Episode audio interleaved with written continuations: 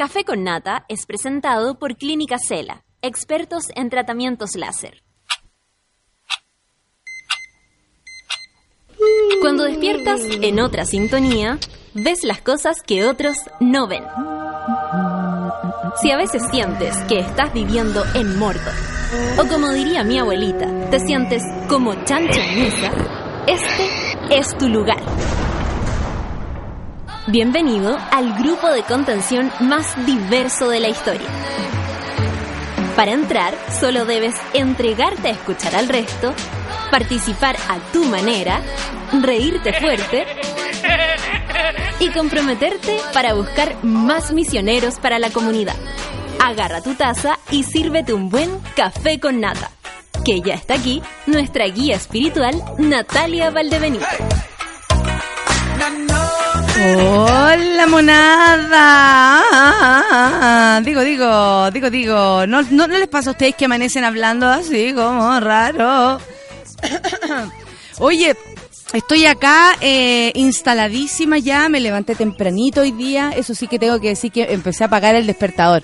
Eso quiere decir que el, cansancio del fin de semana, cuando uno trabaja el fin de semana y no tenéis más que el domingo como para sentir que en realidad en todo el día no tienes nada que hacer porque por supuesto que un día que uno tiene función eh, a las nueve, eh, la pega empieza a las seis, a las seis llegamos al teatro, ustedes pensarán que uno llega a un cuarto para las nueve, no, pues como puerta egipcia estamos desde las ocho, nosotros maquilladísimos, maquilladísimas para entrar al escenario. Eh, en realidad es, eh, somos nosotros los que esperamos al público. Si ustedes entran más tarde, es imposible que empecemos a la hora. Y ya se han dado cuenta que hay mucha gente que llega tarde. Eh, pero bueno, ahí vamos, vámonos armando de, mm, de, de, tradición de también de ir al teatro. Eso, eso nomás, de eso nomás se trata. Y ya salieron la, esto, esto es como mi dato, mis datos económicos, ya salieron las fechas para las nuevas eh, para las nuevas fechas, perdón, de la gira. Eh, Arica, Copiapó, Ovalle, eh, estamos viendo Iquique, no ha sido fácil por los lugares, pero estamos viendo Iquique, estamos viendo Chillán, eh, Temuco, no, no es que esto se acabe, nos queda todo el año, así que no se preocupen, estamos tratando de agendar de la forma más... Eh, eh, eh de, la forma más, ¿cómo se podría decir? Tranquila, porque también eh, nosotros tenemos que viajar, tengo la pega, tengo café con nata, yo no puedo estar actuando un jueves y porque el viernes entonces no voy a estar, hay que organizarse bien. Así que permítanme tomarme el tiempo para armar una gira en la que comprenda todas las, las ciudades y no dejemos sin, sin ganas a nadie. Aunque a mí me gusta dejar con ganas a la gente. ¿Para qué les voy a estar con cosas? Imagínense que uno está dos en el escenario y la gente igual dice, no, cuando uno dice, ya estamos llegando al final, no. Eso es como bien, bien. Hay mucha gente que fue y me lo está comentando, así que muchas gracias. Oye, eh, venía escuchando, ustedes saben, me vengo nutriendo, veo las noticias, y había una... y como que todo se me juntó, porque hay una gran protesta por los cabros del TAC. Y resulta que si nos ponemos a pensar en eso, incluso si nos ponemos a investigar, la verdad es que el, pago por las eh, carreteras concesionadas, las carreteras no son públicas, las carreteras le pertenecen a una empresa.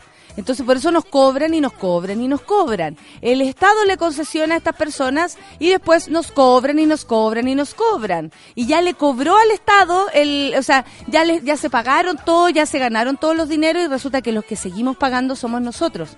Y hay personas que viven eh, más alejados de la ciudad, pero trabajan en la ciudad, ya sea eh, para el norte o para el sur, esto da lo mismo, norte para el sur, oeste, este, y tienen que pagar grandes sumas de dinero al mes por el paso por el TAG. Y eh, ahora se están organizando, están haciendo protestas, donde por supuesto están incomodando y es ahí donde tenemos que volver a pensar. En la mañana Ustedes saben, yo veo un, un matinal bien facho, pero precisamente para llegar con, con comentando, porque eh, que uno ver o escuchar cosas que solo se le parecen, em, finalmente te deja, te deja sin reflexionar. ¿Cachai? Y uno tiene que escuchar a veces cosas que le incomodan para volver a pensar y decir, a ver, a ver, a ver, ¿cómo son las cosas? Cumpleaños, ¿no? cuando se apagan la música. Entonces, eh, en la mañana estaban hablando y a propósito de esta, de esta, mm, de estas eh, manifestaciones, por supuesto que molestan porque están en la carretera, o sea, impiden el paso, se pusieron en Vespucio, Vespucio Sur, ya no hallaban, o sea, de verdad, y el, y, el, entre lo, y aquí yo voy a una crítica que, que, que a ver, que no sé si podría ser crítica, sino que es algo, eh, tengo que hacer un comentario al respecto. Me llama mucho la atención cuando los periodistas, periodistas, digo, hombres y mujeres, no solamente hombres, las y los periodistas, pierden esa capacidad de asombro o pierden esa capacidad como de comprender el día a día. Yo entiendo que muchas personas, y, tal vez si jugamos a ponernos en el lugar de todos aquellos que de pronto ganan un poco más de plata y, y se empiezan a acomodar, ¿no? A sentir como más cómodo en esta sociedad. Porque claro, el dinero te permite sentirte más cómodo, más integrado, podías hacer ciertas cosas, veis gente más bonita, no vas a lugares que te, te provoquen una molestia o, o, o, o más que molestia, una realidad social frente a tus ojos. Como eso no sucede, eh, o sea, como eso empieza a suceder, las personas se empiezan a acomodar y ya todo lo que hablan y todo lo que dicen solo responde al universo pequeño que eh, sus capacidades económicas le entregan. Eh, y uno puede decir, oye, la plata te abre un mundo, puta, sí, pero también te lo puedes cerrar. Y ahí no, y, dejáis de ver que, Chile es de varias formas. Y no solamente Chile es eh, un país como tú lo ves, como acomodado, justo, eh, eh, diverso, porque uno también escoge los universos en los que se mete, diverso, etcétera. Y deja de ser así. ¿Qué es lo que sucede cuando eh, esas personas se enfrentan a la realidad constante y son los que los responsables de transmitirnos esa realidad a nosotros, que son los periodistas, los rostros de televisión, animadores, etcétera?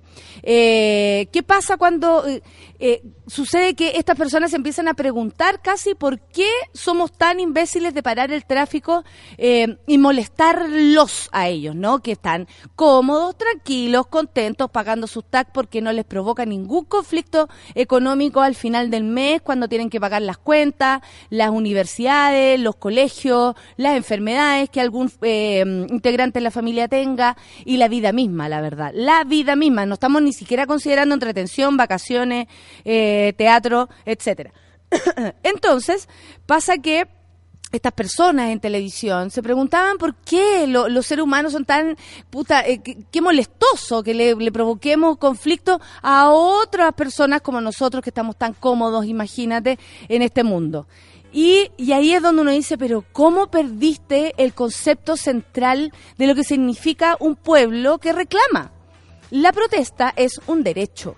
Y si esas personas sienten que se le está pasando por arriba de sus derechos, sobre todo eh, eh, poniendo dificultades, como que la sociedad te pusiera otra dificultad, ya no es solamente que tengáis que pagar colegio, universidad, la vida misma, una enfermedad, no, ya es un gasto extra que es entrar y salir de tu casa. Entonces, cuando aparecen los rostros de televisión diciendo, pero, qué moleste, pero casi como, ¿por qué no se pusieron en la caletera y como para molestar menos? Sorry, pero cuando uno se encuentra con una manifestación, eh, lo primero que ojalá eh, de verdad uno debiera pensar es, ¿sabéis qué? Esta es gente como yo que no está cómoda, no está eh, a, gusto, no se siente, perdón, perdón la palabra, pero a gusto digo de, estar bien, de solaz, ¿ah? No, no de Augusto, no, esa es otra cosa, ese es otro matinal, igual que este otro. Y em, entonces ya, y después me subo a la radio me salgo con esa reflexión de la casa, como que heavy que las personas públicamente eh, denosten una protesta cuando en verdad esas personas están en dificultad, o sea, ni siquiera, ni siquiera un poco de empatía, ni siquiera por último para pa, el que dirán, para que no aparezca otra loca hablando en una radio diciendo, oye, ¿qué onda esta gente? Eh, y después tú hablas, en la, eh, o sea, eh, aparecen las noticias en la radio y también con mucha liviandad periodistas relatando lo que pasó el fin de semana con el cardenal Esati.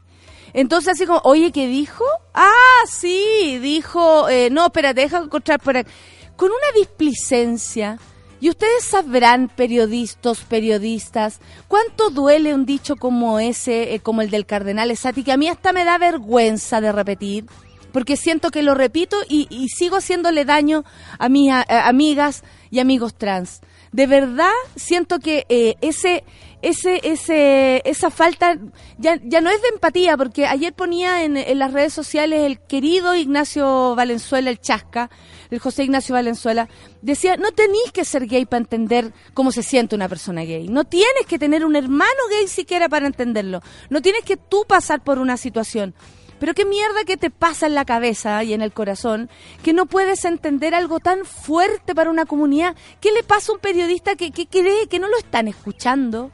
Que del otro lado hay una persona trans hablando y, o sea, eh, escuchando este programa y que, y que así, ay, ¿qué dijo? Ay, eh, de nuevo. Ay, oye, ahora es súper fácil pegarle a un cardenal, claro. Es fácil pegarle a un cura, no cuesta nada.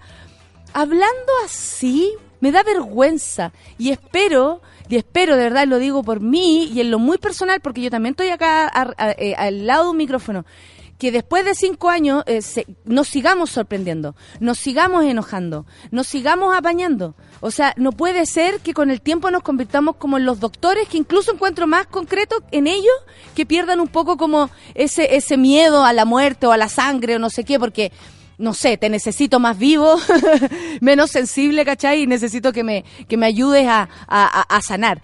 Pero de verdad me duele que las personas no se, no se pongan en el lugar de quienes los están escuchando. O sea, eh, no entiendo, no entiendo, en serio que no entiendo. Y, y, y me, y, y, no sé, y me dan ganas de, de estar más lejos aún de eso y más cerca de lo que significa sentir vivir la vida eh, eh, en compañía de la comunidad que, que, no, que, no, que nos rodea. Eh, espero nunca nos pase, espero sigamos sorprendiéndonos y enojándonos, espero sigamos que se nos sigan parando los pelos cuando encontramos algo que no nos gusta y por supuesto sigámonos emocionando cuando algo sí nos gusta. Eso es lo que en la reflexión que traigo, no caigamos en la bulia ni en la ni en la rutina de ver cosas que ah, bueno, esto es normal. Ah, bueno, pero eso siempre pasa. No, bueno, no se puede quejar porque tú cachai, cuando uno entra a un lugar, las cosas son así. No, Estamos aquí para cambiar, para modificar, para entendernos y para mirarnos. Esa, por lo menos, es la idea de Suela Radio y del Café con Nata, en especial que todos los días abre los fuegos aquí de la radio. Son las 9 con 16. Me, me extendí un poco, pero había que desarrollar el punto de vista y además había que esperar a mi amigo Luchito. Vamos con música. The Bay, me encanta Metronomy. Lo pedí, lo pedí yo. Café con Atenzuela.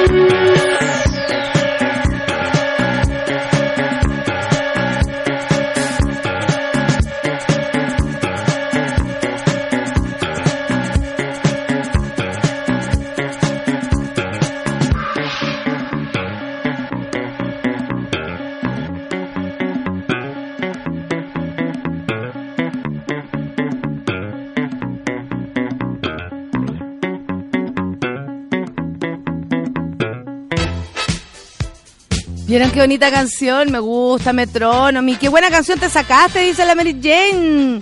Esa. Sí, ¿sabéis qué? Es que me gusta Metronomy. ¿Qué es esto? Aquí mandaron una noticia a Clau. Mujer murió tras ser embalsamada viva por error. Noticias Clau. Hola, Clau se va a acercar un momento al, al micrófono para comentarnos después lo que fue anoche el concierto de Jepe en el Movistar. La hizo Jepe, así, check. Check Jepe en el Movistar, llenísimo, bonito. Y, y bueno, tantas cosas que hablar al, al respecto. Yo agradezco la invitación de mi querida eh, Carla Arias, pero la verdad, yo ayer tenía una reunión familiar, reunión, ¿ah? así como, ¿por qué te estáis parando? Así. Onda, mi papá, hasta aquí, no, todavía no. Ah, oh, ya, ok. Reunión, entonces, eh, no podía fallar.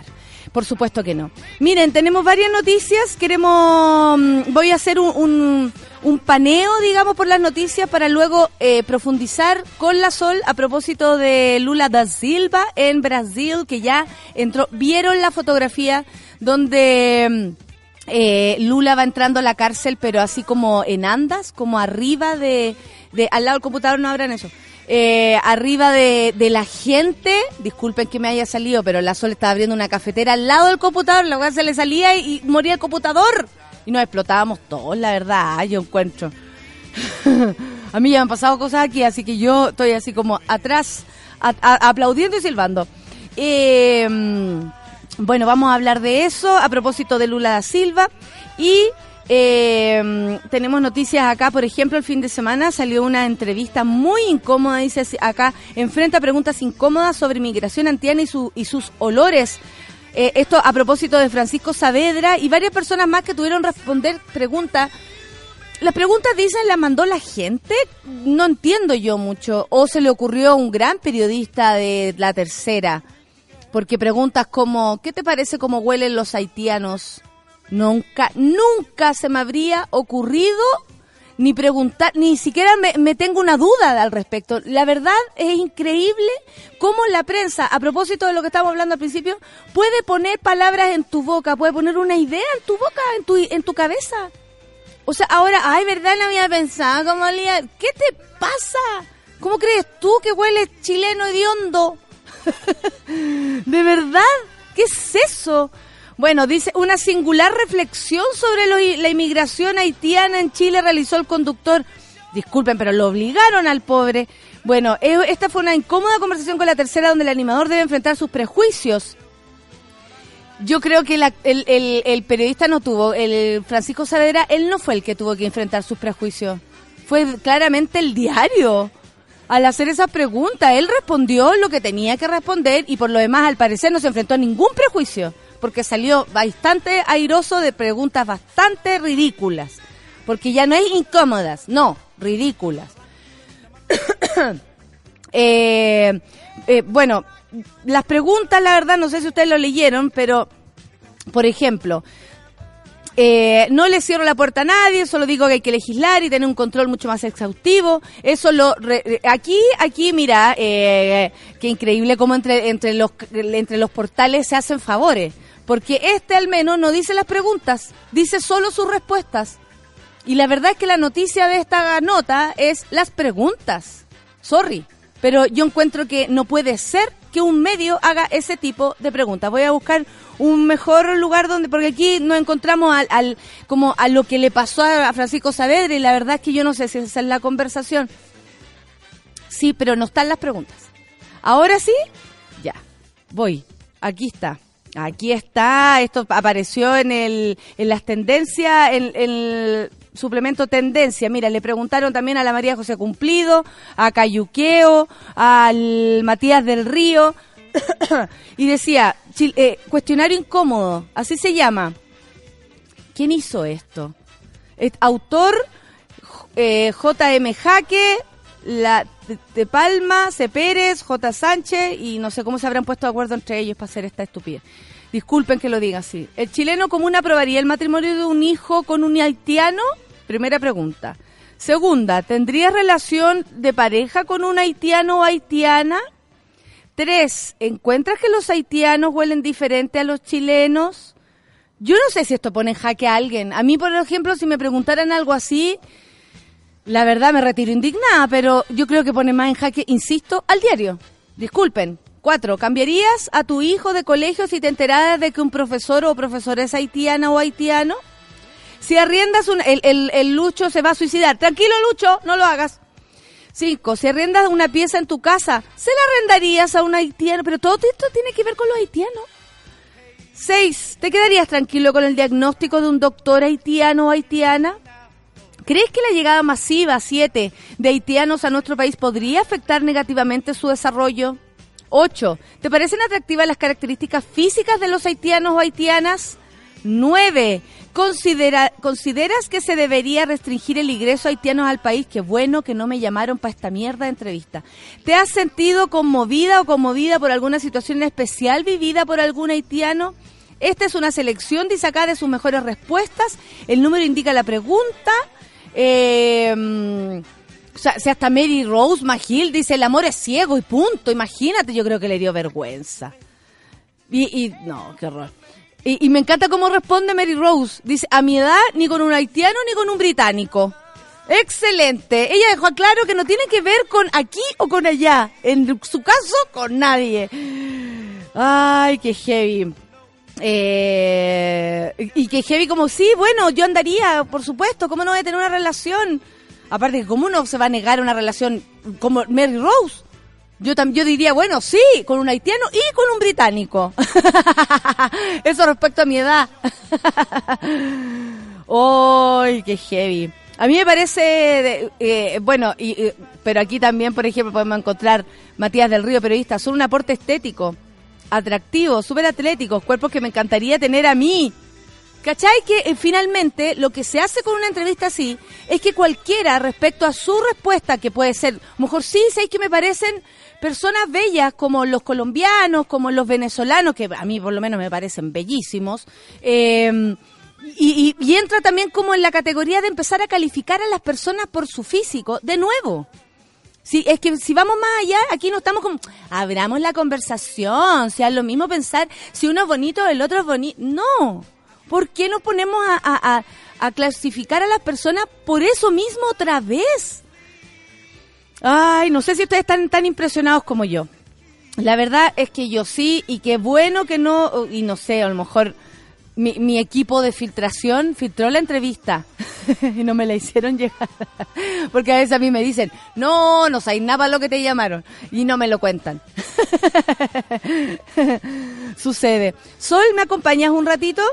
Y después le, le- llamamos a la, a la Clau después de la canción para que nos comente lo que pasó con Jepe. Oye, ¿vieron un video de una mujer que denunció una situación en la que estaba bailando en una discoteca o en una fiesta así, muy prendida, eh, etcétera, y un tipo le echa una pastilla en el, en el copete y se ve claramente, y está grabándose así como un video selfie con las amigas? Así como aquí bailando en la disco. Y de pronto el vasito como que ella con la mano hace un poco para atrás y aparece un tipo y se ve claramente así, pa, le echa una pastilla en la en el vaso. Las cabras a lo mejor al revisar el video se dieron cuenta y eh, lo, lo buscaron, lo encontraron y por supuesto eh, van a investigar a través de eso eh, cómo fue que la, burundanga, porque era burundanga, después descubrieron, eh, llegó hasta ahí y quién era esta persona. Esto ocurrió en Francia, pero ustedes saben, lamentablemente sucede en todas partes y qué bueno que se vea y qué bueno que se vea un hombre echando una pastilla en un vaso, porque no sé si alguna vez les quedó la duda que era así la cosa.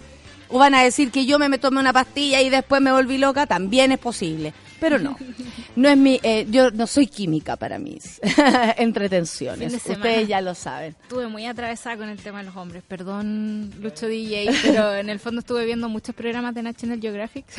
sobre El comportamiento del animal salvaje. Eh, claro, sí, sí, también estuve viendo gorilas y esas cosas, eh, pero no, estuve viendo programas de guerra y, y caché como que la guerra es una empresa masculina y, y, y, y que vivimos tan como atrapados en eso. Claro. No sé, me- o sea, nosotros ni siquiera nos dejaron ir a la guerra para pelear. Claro. O sea, imposible que pusiéramos nuestros puntos de vista. No, po. ¿Cachai? Nuestros cuidados. Nuestros cu- sí, a eso nos llevaban.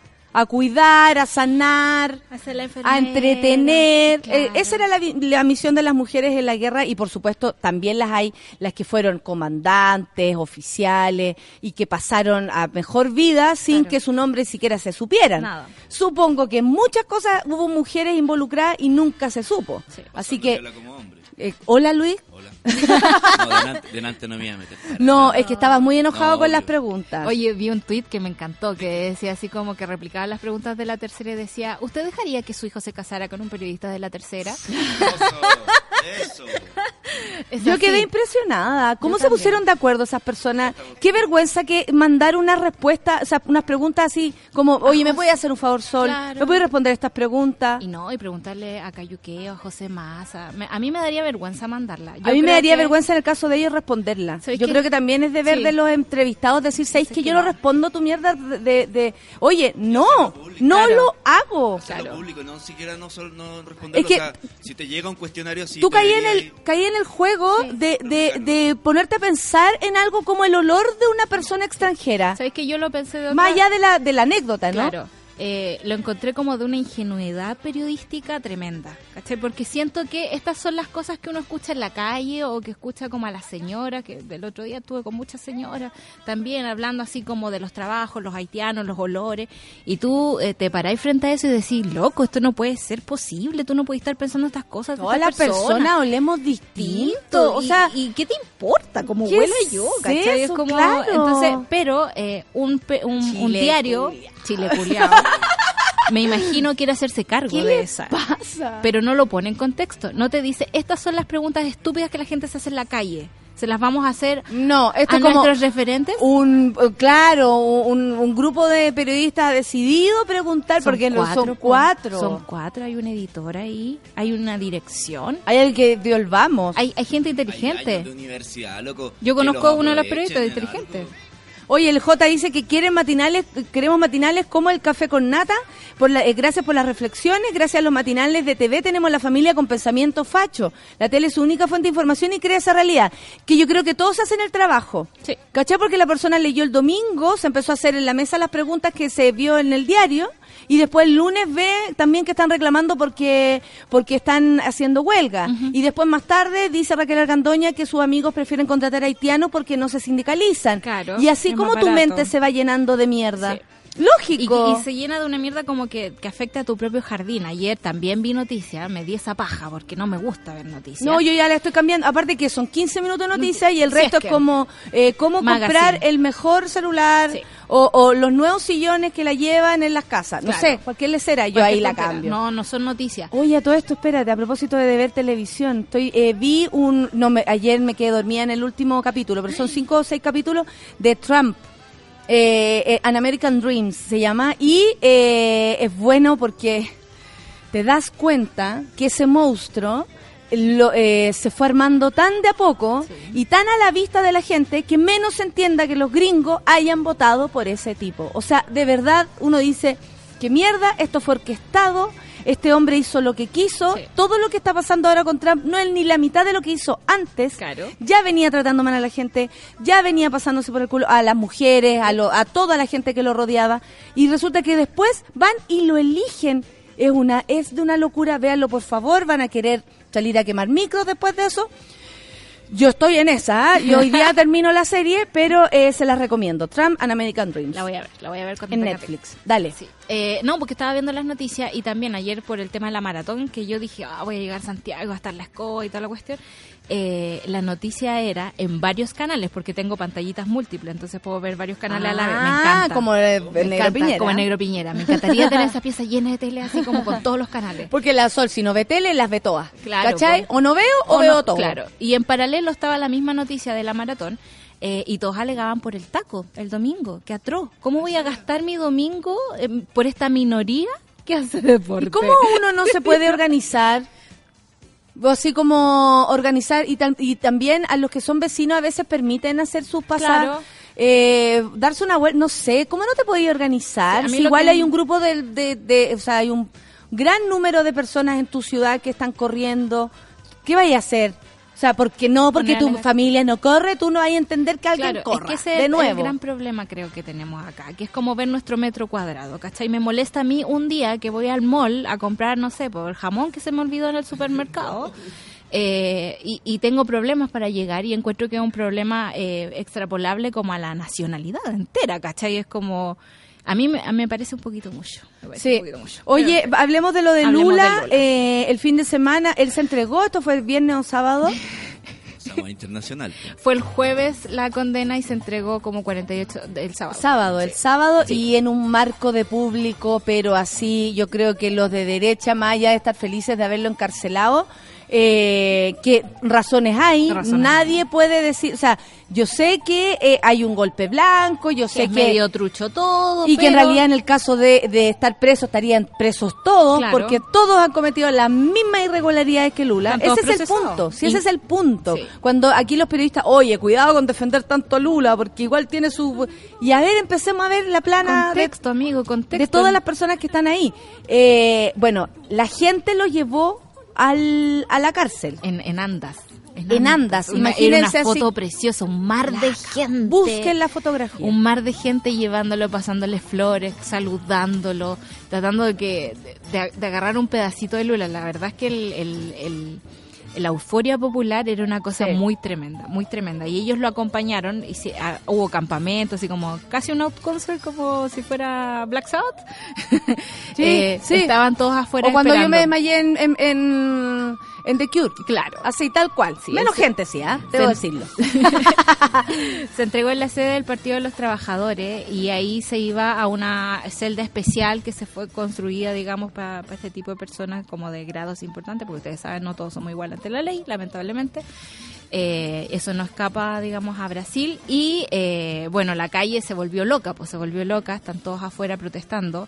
Eh, es súper eh, loca la como la patudez de la derecha encuentro, porque están todos súper metidos en esto, están todos como, eh, Es como procesados. Eh, si ponemos el, el paralelo, es como acá. Claro. Acá se tuvo que sacar al ministro del Interior, que era en ese momento Peñailillo, al igual como se tuvo que sacar el otro ministro del Interior, que fue Longueira. Claro. ¿Cachai? O sea, se tuvo que ir las planas mayores. ¿Y por qué? A ver, disculpen, pero el único que se salvó, comillas, es Chadwick. Claro. El resto ya no está. Piénsenlo bien. Están todos, están todos sus hijos, está la, la prole, ¿eh? Sí, pero, pero están procesados. Sí. Longueira no puede aparecer eh, ni por si acaso ni por asomo porque Claro. está ultra procesado. Por algo está escondido. ¿Qué creen ustedes? ¿Que está sabático? No, pues. ¿Que está en depresión todavía? ¿En No. posición fetal? No. No, está todo en eso. Entonces, eh, eh, eh, es muy terrible. Ay, esto que del, hicieron un barquito, pusieron por, por alrededor de donde estaba la gente en este parque de Armonía. Eh, había un barco con una, un muñeco inflable de Lula, así como con ropa de cárcel. ¿cachai? O sea, me parece que el desparpajo y como esta... Pero eso lo hizo la derecha. la derecha, sí, la ¿Y derecha. para qué si ya ganó en ese, pu- ese punto? Bueno, les cuento que todo se sabe, ¿ah? Y si a usted le suena hoy día la frase tire esa basura por la ventana y- o llévatelo, no lo traigas nunca más, fueron dos frases que aparentemente eh, fueron dirigidas al piloto que el sábado trasladó al, al expresidente Lula da Silva a prisión registrada en la línea de radiofrecuencia, se filtraron a la prensa brasileña y esto encendió, por supuesto, una gran polémica. Eh, de- después de que los audios empezaran a circular en medios locales, sin que quedara claro si era o no verídicos, la Fuerza Aérea Brasileña confirmó la noche del domingo es un comunicado que sí. Son verdaderos. De hecho, hay una Pero una espérate, mina. verdaderos. Igual le ponen comillas. Claro. Gracias, periodistas. Sin embargo, eh, aseguraron también que las frecuencias para comunicaciones aeronáuticas son abiertas y que fueron usadas de un modo inadecuado por algunos. Pero ¿cómo puede ser? O sea, tan de mierda es todo que llevan al expresidente, igual se pone a huevear el, el Paco número Claro. 20.000 de la base central y, y empieza, oye, bótalo, bótalo. Y hay una mujer que le recuerda, esto está siendo grabado. La Sí, institución corroborar que- corroboró perdón, que los dos audios en los que se escucha a dos hombres diferentes dirigirse al piloto, siempre son hombres amigos, ah, un abrazo, ocurrieron en la frecuencia del, del aeropuerto de Congonhas en Sao Paulo, donde se despegó, eh, donde despegó perdón, el expresidente que fue del 2003 al 2010, por si acaso, en un avión de la Policía Federal y en Curitiba, donde ahora se, entre- se encuentra preso. Lula, el favorito para ganar las elecciones en octubre, esta es una de las grandes razones por las cuales Lula está en esta situación, Claro. y una figura que divide profundamente a Brasil, empezó a cumplir su condena de 12 años y un mes de prisión por corrupción por orden del juez Sergio Moro de Curitiba, la llamada capital de Operación Lava Jato. Hay que también saber quién es Sergio Moro, ¿ah? Dicen que el juez ahí tiene harta injerencia en lo que está Sí, pasando. todos los jueces en este momento están súper cuestionados por la cantidad de plata que reciben, por los privilegios que tienen, por la eh, especie de como alianza que tienen con los empresarios y cómo van moldeando, digamos, el país. Es súper loco, esto me llamó mucho la atención lo de la grabación, me acordé que en Chile pasó lo mismo con Salvador Allende, cuando le ofrecen un, eh, creo que es Lee, creo que le dice a Pinochet así como ofrezcámosle un avión para que salga, sí, pero que el avión se caiga al mar, le dice una cosa así, no recuerdo bien En las palabras concreto, el audio dice acá de la torre de Curitiba, se escucha el piloto decir, vamos a hablar solo lo necesario a propósito de lo que le dicen, ¿no? Vamos a respetar nuestro trabajo. Y una voz masculina le dice, no, si yo respeto, pero tire esa basura por la ventana. Y acá dice, es inadmisible que un controlador de vuelo sugiera al piloto que tire a Lula de Es muy poco serio. Yo diría que ni siquiera, o sea, para que vean ustedes el nivel de, de permisividad que tienen Sí. ciertas personas y ciertas entidades. ¿Quién tiene Porque esto debe ser como, claro, los pacos del, Sí. del, del, del aeropuerto y se sienten súper en comunión con la, la derecha, Claro, supongo. por supuesto. Por eso se tiran esa talla. Si todos los militares antes de que fuera la votación, digamos, cuando la votación era 5 a 5 casi, y quedaba el voto de la jueza principal, eh, todos tuiteando, estamos listos aquí, caballo en mano, espada en mano, listos para el golpe de Estado. Le faltó poner golpe de Estado nomás, ¿cachai? Pero estaban listos para... Tiene salir a la 72 batalla. años Lula y fue condenado a 12 años y un mes de cárcel por el juez, como les contaba, Sergio Moro, figura emblemática de Lava Jato que lo consideró beneficiario de un departamento de lujo ofrecido, es todo muy ordinario porque es como, ¿usted recibió un departamento? Sí, preso. Pregúntale a los demás cuántas cosas han recibido. Hasta Chile se salvó con esto. Eh, bueno, este departamento de lujo ofrecido por una constructora a cambio de facilidades para obtener contratos con Petrobras. O sea, ¿qué, qué pasa con Jacqueline Van Rieselberghe, que recibió absolutamente, pero está clarísimo, indicaciones a través de un mail a propósito de la ley pes, de la ley de pesca? Lo recibieron así, Orpis. Orpis está hasta la cacha, ya no, ya no le queda diente. No, no le queda nada. No le queda espacio de diente, ahora puedes meter tu mano a través de sus Un dientes. pescadito. La cagó, eh, ¿cachai? A propósito de la ley de pesca. Claro. Hoy son las 9 con 43, vamos a estar atentos porque ya pasó su primera noche. Eh, dicen que la celda es tiene baño privado, es un ambiente agradable, comillas, porque es eh, la cárcel. Eh, El jueves se decide del Partido de los Trabajadores si van a seguir con la candidatura de Lula, a pesar de que esté en la cárcel, a pesar de que no pueda presentarse y todo. Eh, vamos a ver si sigue esa porfía y cómo va a terminar. A mí se me hace como muy parecido al, al tema de Cataluña. eh, que, que tienen un, un líder como en, en el Pero ¿cachai que es increíble cómo las crisis también son orquestadas? Sí. Porque eh, luego Cataluña ahora Están ahí todos felices. ¿Y ahora qué pasa? Sí. Claro, se necesitan para qué? Para ganar ciertas cosas. Sí. Pero eh, yo ayer cuando veía lo de Trump eh, decía que heavy como todo es orquestado. Hace muchos años atrás en Estados Unidos llegaron los, los empresarios y dijeron los, los políticos no tienen ni idea de lo que están haciendo. Esa fue como la, la primera incursión, ¿no? Es decir, los políticos no tienen ni idea de lo que están haciendo, entonces, como nosotros somos empresarios, sí sabemos, Sabemos y les vamos cosas. a decir lo que tienen que hacer.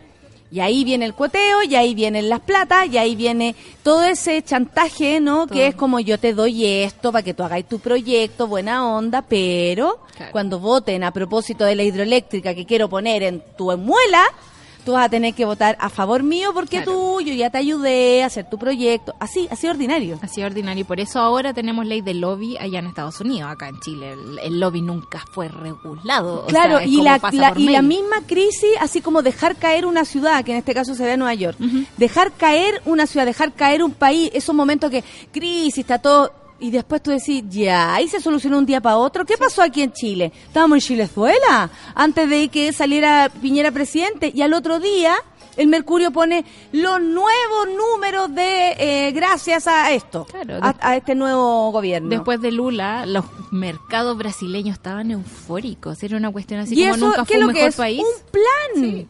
¿O ustedes creen que sí, efectivamente sube o baja un precio porque toman preso a alguien? No pasa nada. Esto es pensado, esto es organizado. ¿Organizado para qué? Para que tú creas y para que después elijas algo más de mierda que significa la salvación. Claro, que ¿Cachai? nunca ha llegado. Qué bueno que podemos hablar esto en, Sí. de- en algún lugar. Porque de verdad en ninguna parte ni siquiera un analista político te lo dice. No, weón. y- Todos están defendiendo el poder, la plata El que interés. reciben de sus putas pegas. Sí, a mí me da mucha rabia porque en realidad uno, ah, yo y trato de cuidarme como de no hablar desde la teoría de la conspiración, porque esto mucho rato como que se desacreditó desde esa parte. Eh, o sea, es innegable que Donald Trump ahora está puesto ahí también por la interferencia rusa. ¿Cachai? Pero es claro, la mejor novela de plan, espías es del- un plan. Es un plan, es un plan. Y puede ser súper descabellado, pero en realidad si uno lo limita a que esta gente hace negocio y que no importa que sean rusos o uzbecos, ¿cachai? Van a hacer negocios igual. Eh, ahí uno puede entender bien cómo funcionan las cosas en Estados Unidos, en Rusia, en Latinoamérica, en Chile, en la Municipalidad Sí, de Santa la. Anabel nos recuerda que el mecanismo, una, una serie inspirada en este caso en Brasil y además donde Lula se quiere querellar contra Netflix por haber hecho esta serie, eh, sí, pues ya la, la- la hemos recomendado. Eh, además es una muy buena serie, está súper bien actuada, para qué decir.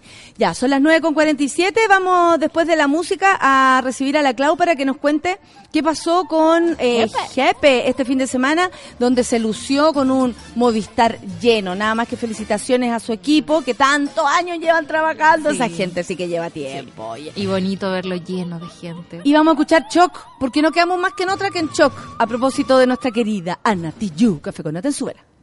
Venenos tus monólogos, tus discursos incoloros. No ves que no estamos solos, millones de polo a polo. Al son de un solo coro, marcharemos con el tono, con la convicción que basta de robo. Tu estado de control, tu trono podrido de oro. Tu política y tu riqueza y tu tesoro, no. La hora sonó, la hora sonó. No permitiremos más, más tu doctrina del shock. La hora sonó, la hora sonó. La hora sonó, la hora sonó del shock. La hora sonó, la hora sonó del shock. La hora sonó, la hora sonó. Países, solo corporaciones. ¿Quién tiene más, más, más acciones? Trozos gordos, poderosos, decisiones por muy pocos. Constitución pinochetista, derecho pues de hilo fascista. Golpista disfrazado de un indulto. La gota, cae la bolsa, la toma, se toma la máquina rota. La calle no calle, la calle se raya, la calle no calle, debate que está y ya todo lo quitan, todo lo venden, todo se lucra, la vida, la muerte. Todo es negocio, bajo tu toldo, semilla, pascuala, me todo se Venenos tus monólogos, tus discursos incoloros. No ves que no estamos solos, millones de polo a polo. Al son de un solo coro, marcharemos con el tono, con la convicción que basta de robo. Tu estado de control, tu trono podrido de oro. Tu política y tu riqueza y tu tesoro, no. La hora sonó, la hora sonó. No permitiremos más, más tu doctrina del shock. La hora sonó, la hora sonó. La hora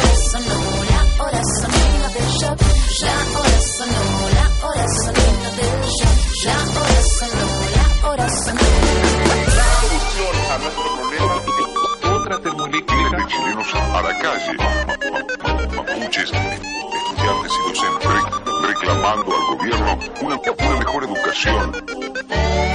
A golpe, verso verso, con las ganas y el aliento, con cenizas, con el fuego del presente, con recuerdo, con certeza, con desgarro, con el objetivo claro, con memoria, con la historia, el futuro es ahora. Todo este tubo de ensayo, todo este laboratorio que a diario, todo este fallo, todo este económico modelo condenado de dinosaurio, todo se criminaliza, todo se justifica en la noticia, todo se quita, todo se pisa, todo se ficha y clasifica, pero tu política y tu tu típica risa y ética, tu comunicado manipulado, ¿cuántos fueron los callados? Pago guanacos y lumas, pago guanacos y tunas, pago guanacos nos suman, ¿cuántos fueron los que se robaron las fortunas? Tus monólogos, tus discursos incoloros, no ves que no estamos solos, millones de polo a polo, al son de un solo coro, marcharemos con el tono, con la convicción que basta de robo, tu estado de control, tu trono podrido de oro, soy tu tesoro, no. La hora sonó, la hora sonó. No permitiremos más, más tu doctrina del shock. La hora sonó, la hora sonó. La hora sonó, la hora sonó. La hora sonó, la hora sonó. La hora sonó, la hora sonó. Ah, tan, tan, tan, tan, tan. La mejor canción, punto final, pues San Miguel. Temazo. temazo y salimos con el cartel de temazo. ¿Cómo estáis, Clau? Bien, ¿y Ayer fue el concierto, ¿cierto? Ayer fue el concierto, el primer concierto de Jepe en el Movistar Arena, eh, que venía a celebrar 13 años de carrera. Wow. ¿Puedes creerlo? Sí, ba- bacán. Aparte que lo hemos visto en todas sus etapas, con chaqueta de charro, eh, Más relleno. más relleno, tocando batería, después pasándose para adelante, bailando, Sí. más piola, más cool, Gustavo Cerati. No sé, como un montón de, de estilos y también un crecimiento súper real, en Sí. verdad. Sí, real, real, real. De hecho, él ayer en un momento hablaba, se acordaba de algunas canciones que había escrito hace 10 años y o hace 8, ¿cachai? Como ayer recordó eh, Por la Ventana, Ya. que es una canción que salió hace 8 años y todos así como... No puedo creer que haya pasado tanto tiempo, porque esa canción pertenece además a la Audiovisión, que fue uno de sus primeros, como el disco que yo creo que empezó a lanzarlo de a poquito hacia un estilo como un poco más popular, donde Claro, se desmarcó un poco, claro, de este folk que venía del G-Pinto, de Hungría, y empezó como a experimentar con otras cosas. ¿Cachai? Que yo tengo un disco Y de. Jepe, lo, lo encontré con el cambio de casa porque nunca lo he perdido, pero es el que hizo a mano, el 5x5. Eh, Un EPS. Sí. Sí. Yo lo tengo. Lo tengo, me lo regaló mi amigo Ignacio Franzani el año de... Y se compraban a manito, así Sí, la- bueno. a la salida, y él lo hizo a mano. Y yo lo tengo. Sí, guárdalo como hueso santo. Sí, sí, está guardadito. Porque, ¿sabéis que yo creo que no conozco a nadie que lo tenga? Qué bacán. Qué, Ah, yo lo tengo, 5x5. qué hermoso. Hecho eh, azulito, a manito, Sí, así po. dibujado por él. Sí. Eh, bueno, llegaron 7.000 personas ayer al Movistar. Eh, se esperaban originalmente que iban a ser como 6 y al final el cómputo final de quema su cabeza fue poco más de 7.000 personas. Fue un concierto súper familiar, que eso también habla de eh, el giro que ha tenido la música de GP, que partió siendo un músico como de indie folk, como para gente joven. Y de a poco él también se ha ido abriendo a otros estilos, a, a más la música A mi sobrino le encanta. Por ejemplo, ¿cachai?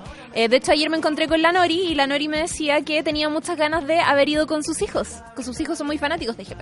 Y fíjate que era bien parecida a la situación que vimos en Gorilas. Eran muchos papás con sus hijos de 10 años, de 14 años, que además se sabían las canciones más antiguas, ¿cachai? Perfecto, Eh, o sea, papás fanáticos, hijos fanáticos. Sí, onda, por ejemplo, Namás, que es una canción de como su primer gran éxito, que es de su primer disco, fue una de las últimas canciones del concierto y niños chicos estaban cantándolas. fue bacán y eso él leía una entrevista hace un par de días que él decía que eso lo encontraba muy, muy, muy bacán porque confesó, yo creo por primera vez que sus discos lo- a los que más les tenía cariño eran efectivamente los primeros, ¿cachai? Y, y que le emocionaba mucho saber que niños más chicos estaban yendo a sus conciertos y verlos cantar esas canciones que probablemente él había sacado cuando esa generación tenía cinco años, ¿cachai? Qué buena. Oye, y tuvo a varios invitados. Vi a la, Sí. A la Camila Moreno preparándose ahí en las redes sociales. Sí, estuvo Camila Moreno, La estuvo Javiera. la Javiera Mena que, que subió a cantar, eh, hoy no me acuerdo cómo se llama esa canción, pero es una canción que de hecho canta con ella. Eh, usualmente subió también Roberto Márquez, Buena. ¿Cuál Sí. cantó? cantó Bomba Chaya. Y aparte que le sale tan bien, Bomba Chaya. Es una canción Márquez, tan sí. para cantar con Roberto Sí, Márquez. Y ese, ese, fíjate que fue el único momento como medio mm, eh, raro del concierto porque tuvo un problema brígido con el retorno. De hecho, invitó a Roberto Márquez al escenario, empezaron la canción y tuvieron que pararla porque la canción se fue... ¿Cachai? Que no me escribió mi asistente, mi querida asistente y, y parte de la producción de Sin Miedo, eh, la Connie le escribió a Luciano y le contó. Le dijo, weón, hubo un problema con el audio y también con otro... Y, me, y, y lo vi solo en el- es- esos momentos como que... que en realidad no son ni 10 segundos, pero pareciera que es- eh, son 20 minutos debajo del agua. Y, y claro, eh, y ella decía que heavy como no había nadie al tiro, que yo creo que lo estaban solucionando, pero no se vio ahí, entonces ella se ponía en el lugar de que nos pasara a nosotros, así como, yo nunca haría eso, que a la nota le faltara el micrófono, ¿cachai? Así como, que increíble como te, eh, porque aunque te prepares muchísimo, igual siempre pueden haber imprevistos, es un lugar súper grande, ¿cachai? Hay que dar en el tono con una gran, o sea, con esa, eh, eh, no sé, como magnitud. Sí, y quiero hacer hincapié en eso, en esa situación en particular, que eh, porque demuestra también cómo el jefe hoy día se está plantando en el escenario. ¿Cachai? Que él ahora está mucho más apropiado de, de su música y de su mismo show, que paró la canción de la nada y como con un carácter muy fuerte Sí, diciendo, eso, eso, eso, sí. onda, no, paremos esto. No podemos tocar con este retorno, ¿cachai? Vamos a empezar de nuevo, denme 20 segundos, lo solucionamos, pero esto lo vamos a hacer y lo vamos a hacer bien. Y sabéis qué? Uno cuando está en el público disfruta mucho que el cantante, el frontman, la frontman, no sé, la frontwoman, se, se, se posicione. Yo, yo eso lo vi siempre, ponte tú con Fito. Fito va, baja, sube, paren, tome, nada, weá, mirando para el lado, todo el rato corrige, corrige, como a uno le gusta mirar como ese tono, como el, el- artista más allá de, del show, eh, eh, y eso es bacán, lo mismo pasó, ponte tú en Lollapalooza, más allá de que la producción no era de ellos, con los Red Hot. Ellos se hicieron cargo y en un momento, oye cabros, estamos empezando, lo- los equipos llegaron más tarde, lo vamos a pasar bien igual, pero estamos en control. Y eso es bacán porque el público no va a... A ver, la producción no te hace sentir tranquila, te hace sentir tranquila el artista. Sí. ¿Cachai? No, si sale la producción a hablar, uno dice, mierda, qué la cagá. Pero cuando te dice el, acto- el, el mismo actor, el mismo músico, oye, vamos a parar, y, y la gente dice, ah, bacán, estamos en Sí. esa. ¿Cachai? Estoy muy de acuerdo y de hecho pensaba en esta situación si es que quizás le hubiese ocurrido al jefe de hace seis años, probablemente Ya no quiero lo hubiese otro micrófono a, a- a de la la- mano. Claro, Quiero- ya quiero otro micrófono, me estoy pensando para este fin de semana. Quiero otro micrófono porque me puede fallar, me puede pasar un jefe. Sí, Pero lo bacán- son cosas que suceden. Lo bacán es ver que él mismo estaba como súper empoderado de la situación y te juro que con demasiado carácter diciendo, no, vamos a parar esto, denme 20 segundos, pero esto lo vamos a hacer bien. Porque además tenía a Roberto Márquez de invitado, ¿cachai? Y aparte que el manso invitado, Sí. po, ¿qué hacen aquí? ¿Qué hacen aquí, Roberto Márquez? Oye, otro momento muy bonito del show, que tuvo 33 canciones, para que te hagáis una idea, fue eh, un momento de cuecas junto a Claudio Constanzo, Miguel Molina, eh, Claudia Mena y María Esther Zamora, que lo acompañó en este momento y en otra de sus Ay, canciones. repíteme los nombres porque debo conocer a esa gente. La Claudia yo la conozco. La Claudia, de hecho, ha Claudia estado Mena. en nuestro programa.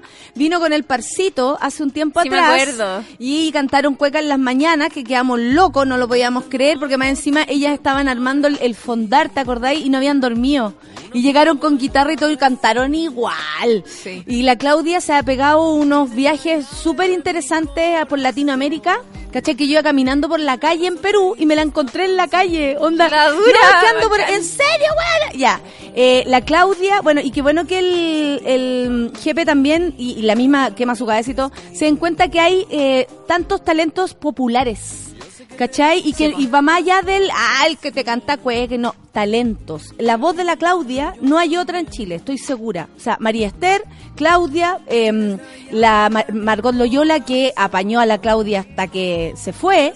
Entonces, nada, pues tuvo grandes personas en el escenario. Sí, y bueno, y fue un momento para homenajear a Margot Loyola, que Ah, eh, es muy importante, el jefe lo ha dicho muchas veces, lo importante que es su legado, lo importante que tiene eh, la música de Margot Loyola a la hora de definir eh, la tonada, Eh. ¿cachai? Y cómo en verdad tenemos que abrir los ojos y pensar que incluso la cueca tiene mucho de otros ritmos latinoamericanos y no olvidarse que la tonada está y suena muy parecida a cómo suena la tonada en Bolivia, en Perú, en otras partes de Latinoamérica. Claro, la y música. reivindicaba eso ayer. Fue un momento muy bonito, fue como el intermedio del show. Y, y incluso había gente bailando cueca en el público, en cancha, así que Ah, fue, bacán. fue Salieron a la prendido. cancha a sacarse los guantes y todas Sí. esas cosas. Qué bacán. Oye, también hubo un pequeño homenaje a Gladys Marín en una canción ¿En eh, serio? muy bonita que Eso se no llama pasa por lo general, ¿ah? No se pasa, agradece. Sí, no pasa. O sea, pasan por Y- algunos afiches que se hacen por ahí, pero bueno. y aplausos espontáneos. Fue también sí, muy ¿en bonito. qué canción fue? En una canción que se llama Flor del Canelo, que efectivamente es muy bonita. Eh, y en la, en la parte de atrás, en las visuales, iban pasando como varios rostros de mujeres y entre medio salió Gladys Marín y aplauso espontáneo de parte del público. Fue Qué muy, bacán. muy, muy bonito. Me alegro muchísimo. Y mm, para ya finalizar, hacer un, un, un hincapié en lo hermoso y el buen trabajo que se mandaron con las visuales.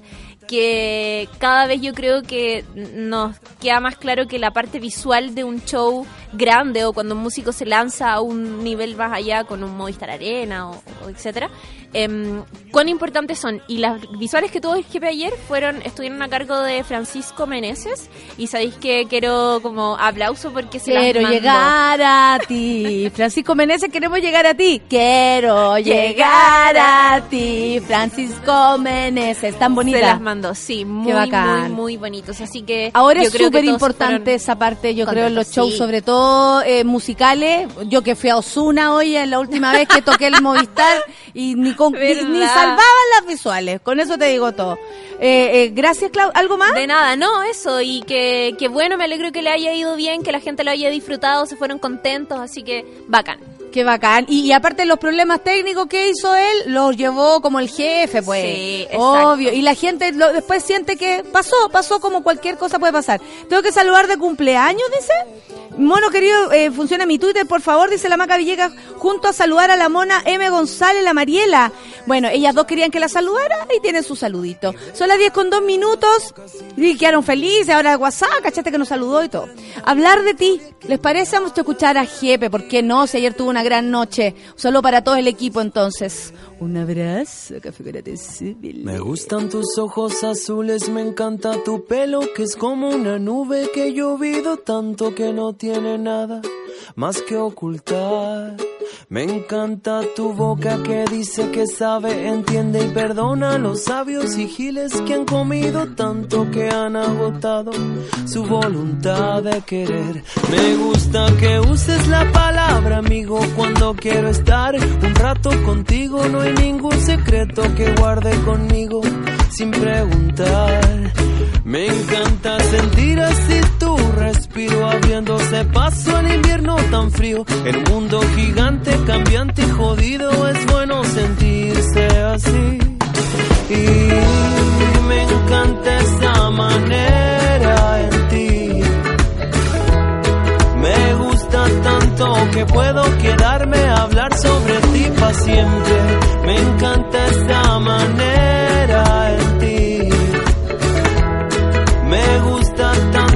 que puedo quedarme a hablar sobre ti. Me gustan tus ojos azules, tu mente que acepta las desilusiones. El tiempo que pasa nos va dejando libres para estar mejor.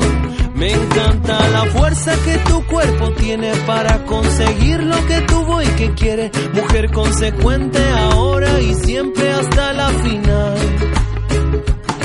Ah, me encanta esta manera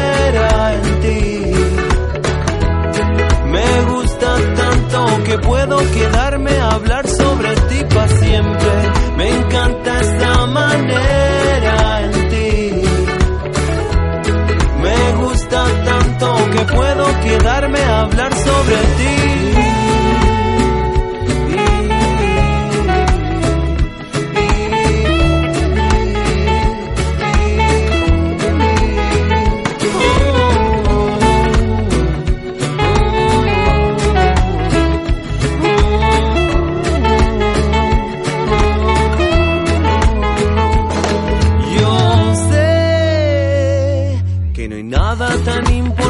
importante como verte otra vez.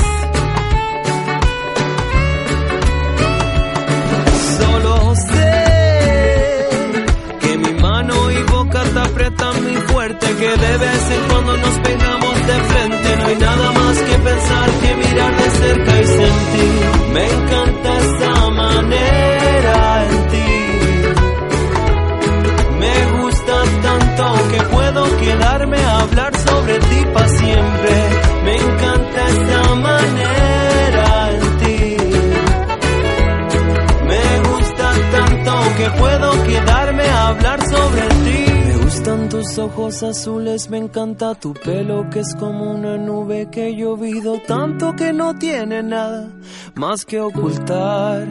Me encanta la fuerza que tu cuerpo tiene para conseguir lo que tuvo y que quiere. Mujer consecuente ahora y siempre hasta la final. En Café con Nata, una pausa y ya regresamos. Hoy en Sube la Radio. Tómate un break al mediodía y engaña la tripa junto a Isidora Ursúa y Eleonora Aldea. Porque en Caceritas conversamos, echamos la talla y planeamos un mundo mejor. Siempre con amor.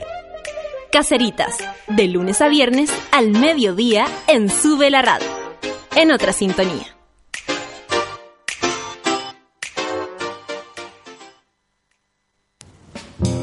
¿A quién le importa que sea lunes? Cuando el reloj marca las 3 de la tarde, ya sabemos que Curro y Bárbara Guerrero le dan play a El Soundtrack de la Vida. Cada semana con nuevas y nunca repetidas canciones que se grabarán en tu corazón y en www.subela.cl.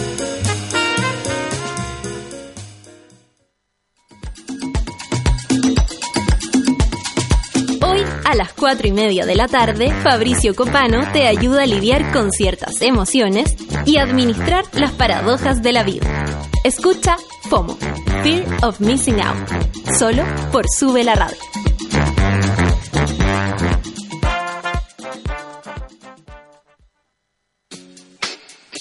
Hoy, a las 6 de la tarde, ponte los audífonos de Trini Garcés y conecta con After Club. Canciones para bailar, disfrutar y andar más contento. Porque en After Club la música nos mueve. Solo en Sube la Radio. Y en otra sintonía.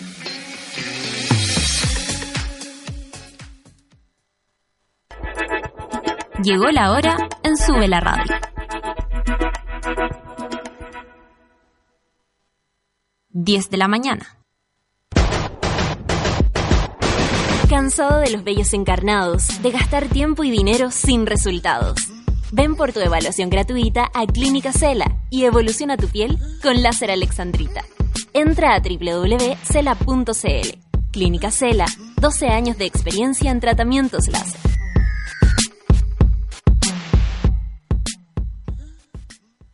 Gabriel, eh, ¿cómo vas con el informe que te pedí para la... ¿Ya está? ¿Y el que te pedí para...? ¿Ya está? Bueno, hay otro informe que también es importante. Sí, ese también ya está. Pero si todavía no te lo he pedido. Pero me lo iba a pedir, ¿o no? O sea, sí, pero no entiendo cómo tú... Bueno, mire, tomé un Red Bull y saqué toda la pega de una.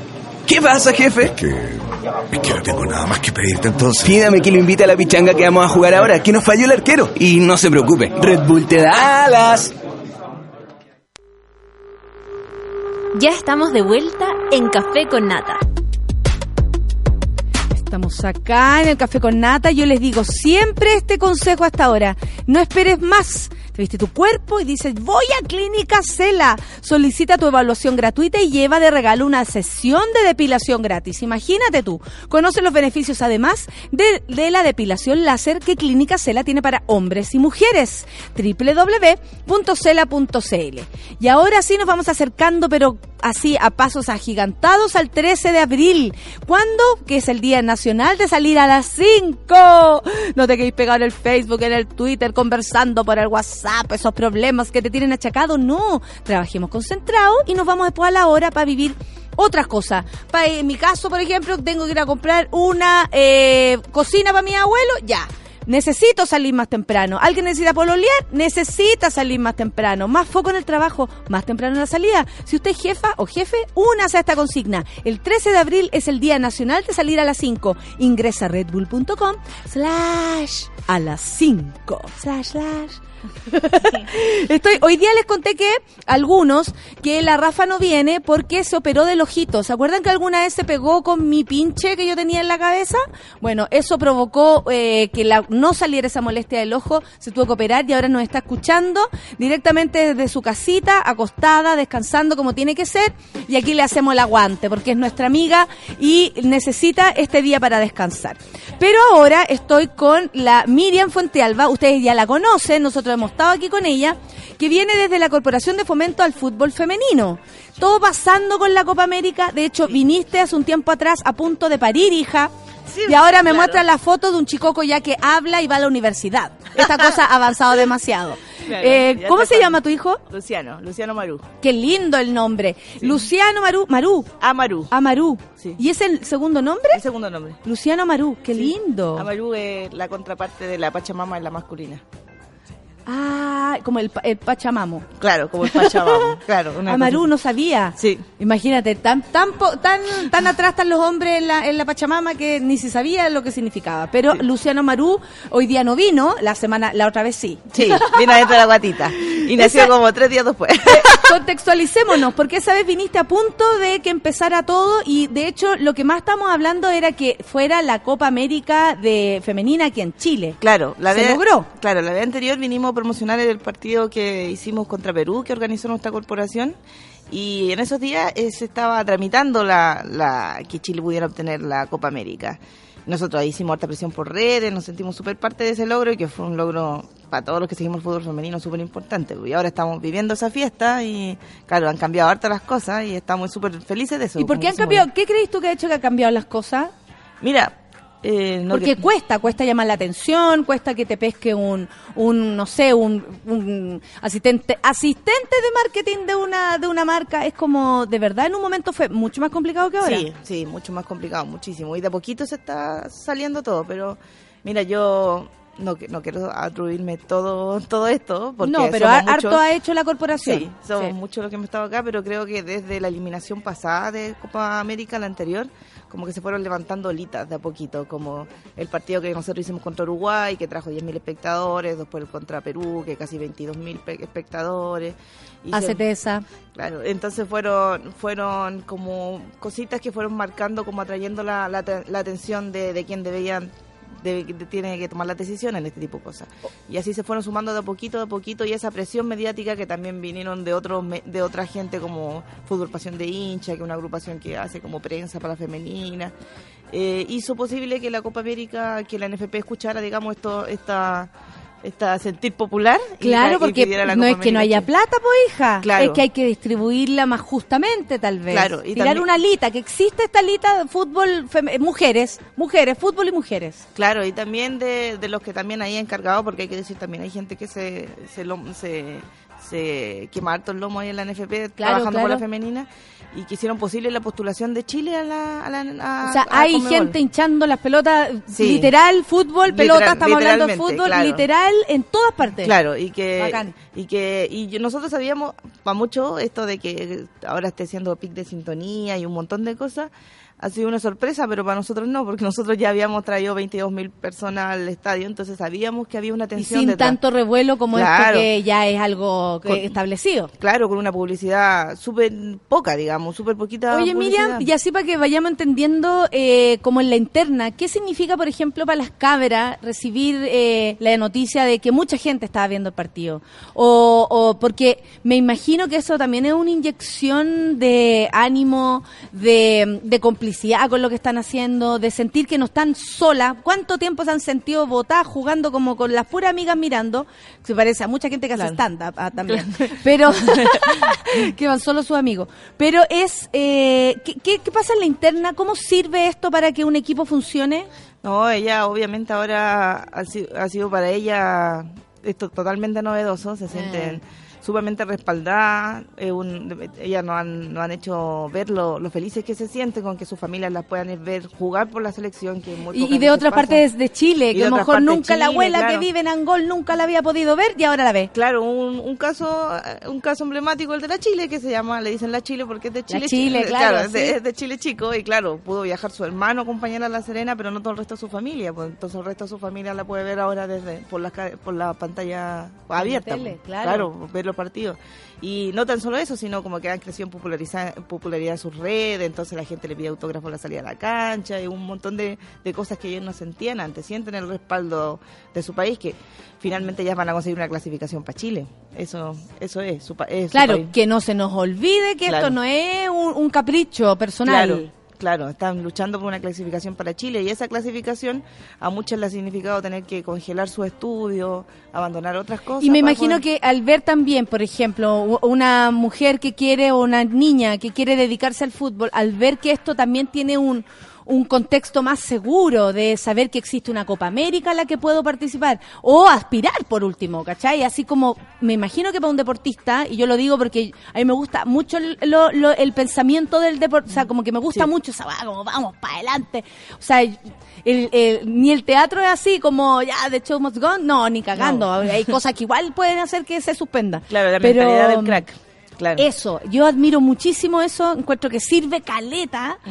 eh, aumenta también en ellas, porque eh, me imagino que esto impulsa muchísimo, que era lo que hablamos la otra vez, a, las a las cabras más jóvenes. Claro, claro, o sea, mira, para muestra un, un, un botón, nosotros empatamos con mucha mucha fuerza con, con Colombia. Sí. Pero ayer Colombia le ganó 5-1 a Paraguay, que es un equipo que nosotros también estaba, que andábamos más o menos parejos. Espérate, Colombia venía de golear, Sí, golear, claro, también goleó a Uruguay y, dos- y nosotros y logramos... nosotros íbamos con el... Sí, claro, y empatamos. Obvio, y todo el mundo decía, claro, ahora van a ver las chilenas con lo que les toca. Claro, y empatamos y eso es puro corazón, puro fuerza y energía porque... Y calidad, pues. Claro, que lo que pasa es que... Estamos al nivel, po. Muchas de las jugadoras colombianas juegan en el fútbol americano, norteamericano y en el fútbol europeo, que es un fútbol mucho más horizontal, no, disculpe, vertical.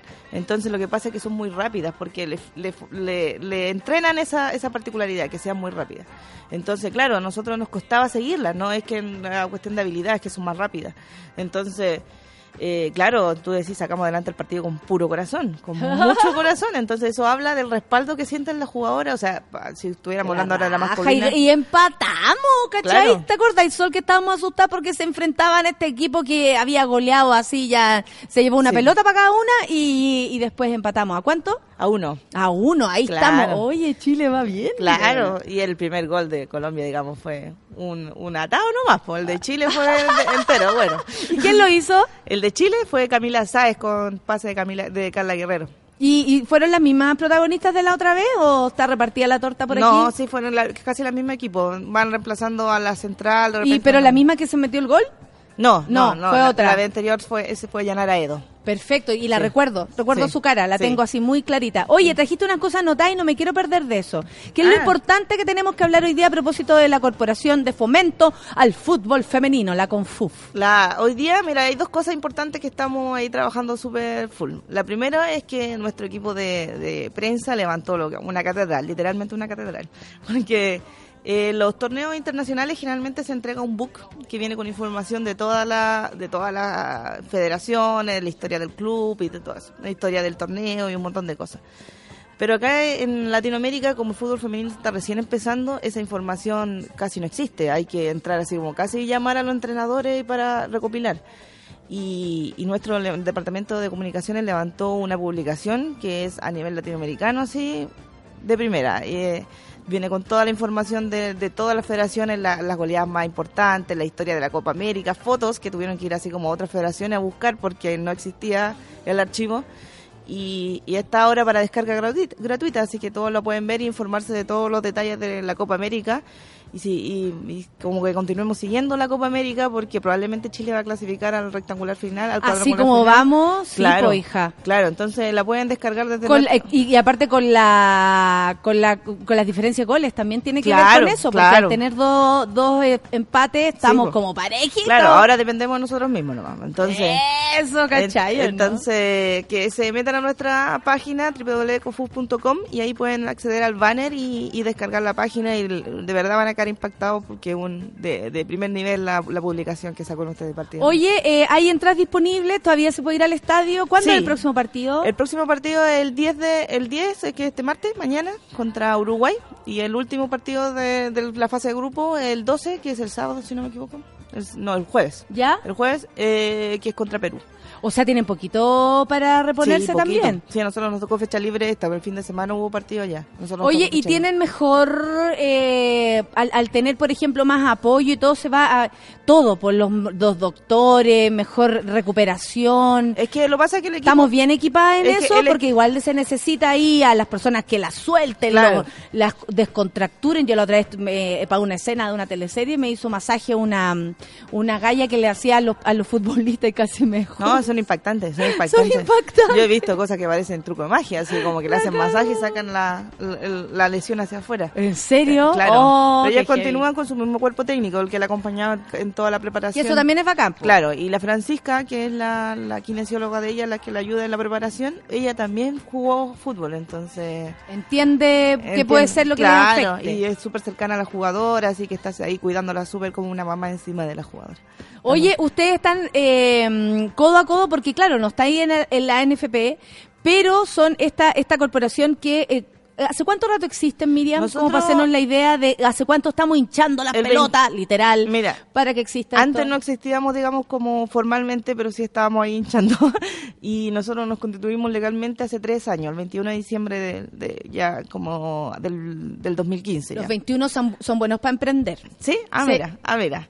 Ahí empezamos y claro, eh, no te digo que no ha sido un, un, un trabajo fácil, o sea, ha sido súper complicado. Ah. todos lo trabajamos en puro voluntariado y hay gente que quiere tirar esto para arriba, pero nosotros siempre hemos eh, puesto este acento, no es tan solo el fútbol. Eh, nosotros nuestra lucha es desde el fútbol, pero finalmente la- el, el triunfo final es la equidad, esa es el, ese es el punto, porque claro, nosotros estamos apuntando a una parte que es desigual en Chile, que es las mujeres que quieren practicar fútbol y que no las dejan. Esa es una parte que es desigual, porque vamos como desmarajando como una lana, ¿cachai? Sacando pedazos. Pero esa finalmente es nuestra lucha, pero hay otras más luchas que se pueden... Que pueden No, y a través de esto, Claro. al sentir, por ejemplo, otra vez una amiga comediante me dijo, más, más joven, me dijo, cuando yo te vi hacer comedia, dije, puta, yo también quiero y también debe ser posible porque si lo Claro. logra una, lo, lo podemos lograr más. Claro, es lo- o sea, increíble como nosotros- sin decir, tú estás abriendo una puerta. Claro, eso es nosotros lo que, por ejemplo, nosotros iniciamos y que ahora nos sentimos súper felices con todo lo que está pasando. Nosotros, el primera, la primera acto público que hicimos en el 2015 fue lanzar fanpage de las jugadoras y empezar la promoción. Nosotros eso queríamos mostrarle a las niñas, si ellas lo logran, ¿por qué tú no? Ese es el asunto. La raja. Entonces, a que no te digan porque de repente, y pasa mucho, y nosotros lo vemos mucho, que niñitas que dicen, yo no tengo dónde jugar, es que aquí no existe el fútbol, es que no existe el fútbol femenino. Oye, bueno, hay una selección, hay un hay un torneo. Y habiendo otra amiga y otros Claro, amigos con una claro. pelota, hay fútbol de todo punto de vista. Claro. Mujer, hombre y el que quiera sumarse. Claro, nosotros estamos ahora también, que también nos tiene bien contentas, que estamos pront- prontas también en, en Super Tierra Derecha a abrir nuestra primera escuela también de fútbol. Entonces, la raja. entonces Qué la- lindo tener un lugar donde puedan llegar esas niñas Que tienen la inquietud. Claro, y que de repente, porque no han pasado de repente que hay clubes masculinos que dicen, no, yo quiero abrir femenina, pero tengo tres niñitas, con tres no hago un equipo. Pero claro, vamos sumando tres de acá, tres de acá, tres de acá, y podemos juntar para hacer... un- Claro, partimos tres y terminamos 20, sería Claro, bacán. claro. Oye, ¿cómo les parece a ustedes que los medios de comunicación han cubierto la, la, la Copa América, la noticia? ¿Cómo creen? Porque eso también es otro trabajo. Claro. Que el, el mensaje que ustedes quieren o, o la misma eh, organización quiere llevar de este equipo, ¿cachai? Sin subestimar, Claro. sin... eh, ¿Cómo lo han visto Mira, ustedes? al menos yo lo que he visto la transmisión de Chilevisión me pareció súper correcta, porque lo que siempre se reclamaba cuando habían transmisión o habían noticias o notas de gente que no era vinculada a la femenina, le que no se informaba previamente, entonces le cambiaban los nombres a la jugadora. Qué un montón- heavy, qué falta de respeto, eso no lo harían jamás con los Slash Naya, Fire. Vimos una, una nota de, de, de- así como de prensa, muy importante hacer un noticiario sobre la carrera de María José Roja y le decían Cote, ¿cómo se llama la señora del... la- Cote López. Cote López. Infórmate. Pero cachai que eso, eso también es tener como una Sí. especie de, de displicencia. Claro, no se informan. En cambio ahora yo, al menos lo que he visto desde Chilevisión es que sí había una preocupación por al, al menos reconocer las carreras de las jugadoras previas al- a la Copa América y, donde, y la actualidad de cada jugadora. Esta está jugando en tal parte, esta otra parte. Y al menos eso ha sido bien informativo. Yo me, yo siempre pensando en las niñitas que pueden estar escuchando, pensando, oye, esta juega en México, esta en Brasil, esta en España. Entonces, oye, qué bacán, como poder yo también hacer eso. Y hay que tirarse el pedo más arriba, sino Claro. cómo, o sea, cómo aspirar solamente Claro. a cosas pequeñas. De hecho, si nosotros ahora estamos conociendo en, en- en masividad lo que es la, la, la, la, la- la selección femenina de fútbol, eh, es porque hicieron un trabajo y es porque la Copa América está aquí en Chile, o sea, no es, Claro. no es menor. No es un, no es, no un peo bajo, y eh, está- estamos bien. Y también en esta, en esta, en esa misma línea, también hay que agradecer a todos los medios que, así como ustedes, que, que con lo que me contaba el previo, que es súper difícil mantener, levantar medio alternativo. Y en, y en esta, en estos tres, cuatro años, han habido una serie de medios que han, han estado todos los domingos sacando fotos de las jugadoras en los partidos, subiendo fotos, haciendo notas. Cuando nadie los pescaba, estaban ahí.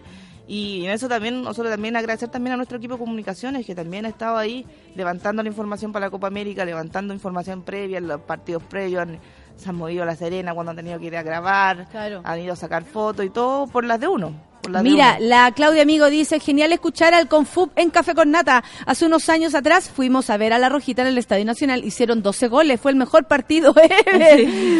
Ay, no nos hemos perdido ningún partido que se ha transmitido. Leli dice, ¿dónde se pueden comprar las entradas para la Copa América? No, las entradas no se compran, son de- son gratuitas. Para que vean más encima. Sí, y la distribuye la Municipalidad de Serena en el, el mismo estadio. Karen Peña dice, con pipí especial escuchando el fútbol femenino, del fútbol femenino en el Café con Nata. Genial, felicitaciones a la Miriam por su gran trabajo, dice Marcia Arena, y después quiero hablar contigo para hacerte una consulta respecto a la conformación de una corporación sin fines de lucro. Ah, mira, aquí Y deportivos, o sea, con siempre. fines deportivos. Eso es bacán porque también se pueden abrir Sí. otra, otras alitas. Que una de las cosas que también te iba te iba a contar que nosotros hoy día en la tarde vamos a estar en el Congreso, fuimos convocar a, a exponer en, ante la Comisión de Deporte. Ahí hay un senador que acaba de llegar. Ah, mira, Sí. vamos a ir vamos a hablar.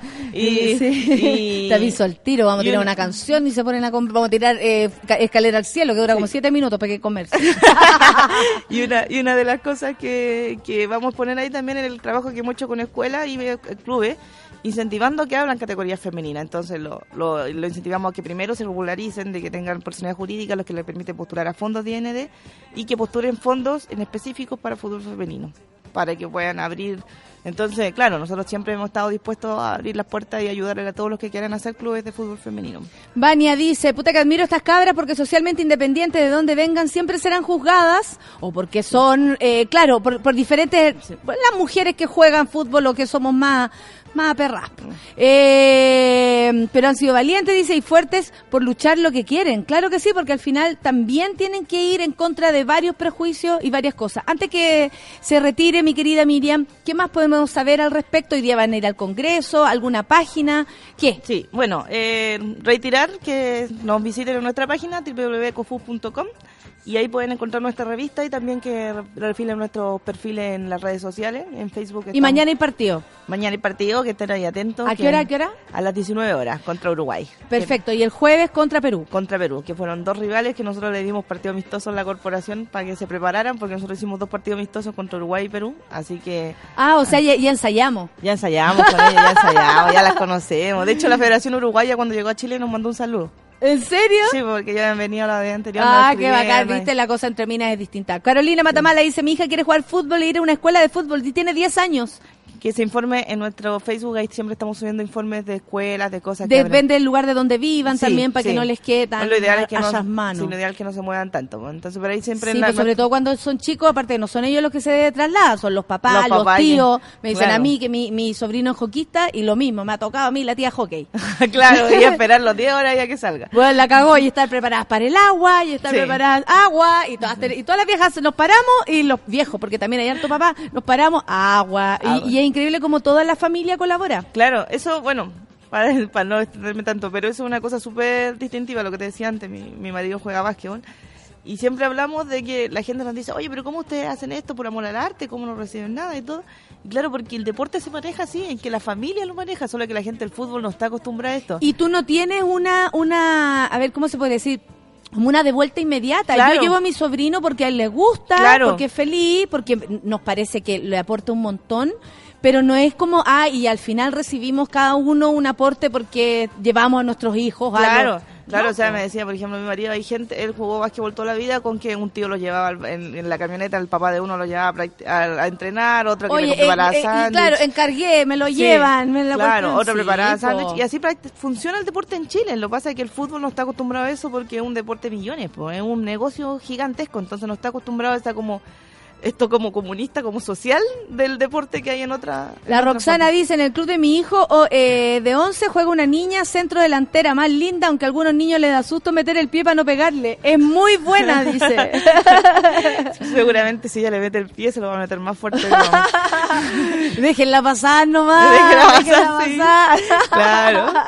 Seguramente va a ser más fuerte. Ya lo saben, eh, métanse a Confuf, el que quedó con alguna duda, la que quiere llegar a su cría, el que quiere llegar a su cría, eh, ahí, ahí tiene la Sí. posibilidad y aparte pueden conversar con ustedes para saber cómo conducir esto, porque Claro, todo a veces ayuda. se pueden sentir como desorientados porque es una niña queriendo jugar un juego de niños y no, po, es un deporte. Es un deporte, claro, en fin. No una, una gran futbolista que, de Estados Unidos, Cali Lloyd, dijo: A mí lo que me molesta es que el fútbol tenga apellido. Porque es fútbol, no es fútbol femenino. Lo mismo digo de la comedia. Sí, no, Sí. no, no existe comedia. No tiene ¿no? apellido, es reírse. Es fútbol, claro.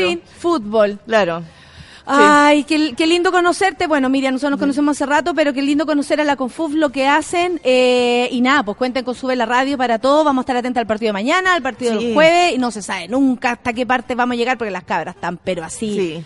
Yo, yo escuché el otro día así la entrevista y era como, ¡oh! Sí, tan súper concienciada. Sí, tan así metida, metida, metida. Y por eso que también ha sido difícil también comunicarnos con ella porque están sí, súper encerradas y solamente con- pensando en partido, en partido, en partido. Qué bacán, está súper bien. Gracias Miriam, que estés súper bien. Esperamos que la próxima vez no vengas embarazada, ya que ahora eh, no vienes embarazada. Esperamos que no se apuren tanto con el siguiente. ¿ah? gracias, gracias a ti y a ustedes también porque han sido súper buenos colaboradores en todo lo que ha sido esto. ¡Eh, bacán! Obvio, obvio, weón. Bomba estéreo es lo que viene y se la vamos a dedicar a las cabras. Amar así porque amamos el deporte, la comedia en mi caso. Así nos amamos. Café con nata en suela. Lo sentimos los dos. Enciende mi corazón. Ah,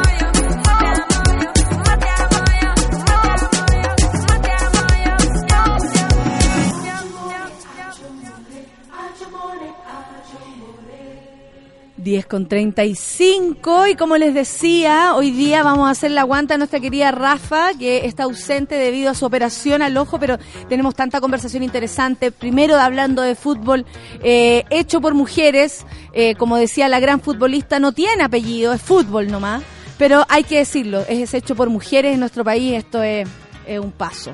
Y ahora estoy con un senador, fíjense ustedes, por primera vez en este programa subido las escaleras de Sube la Radio, eh, que decían que no trabajaban, a, a este trabaja parece, al menos sube escaleras.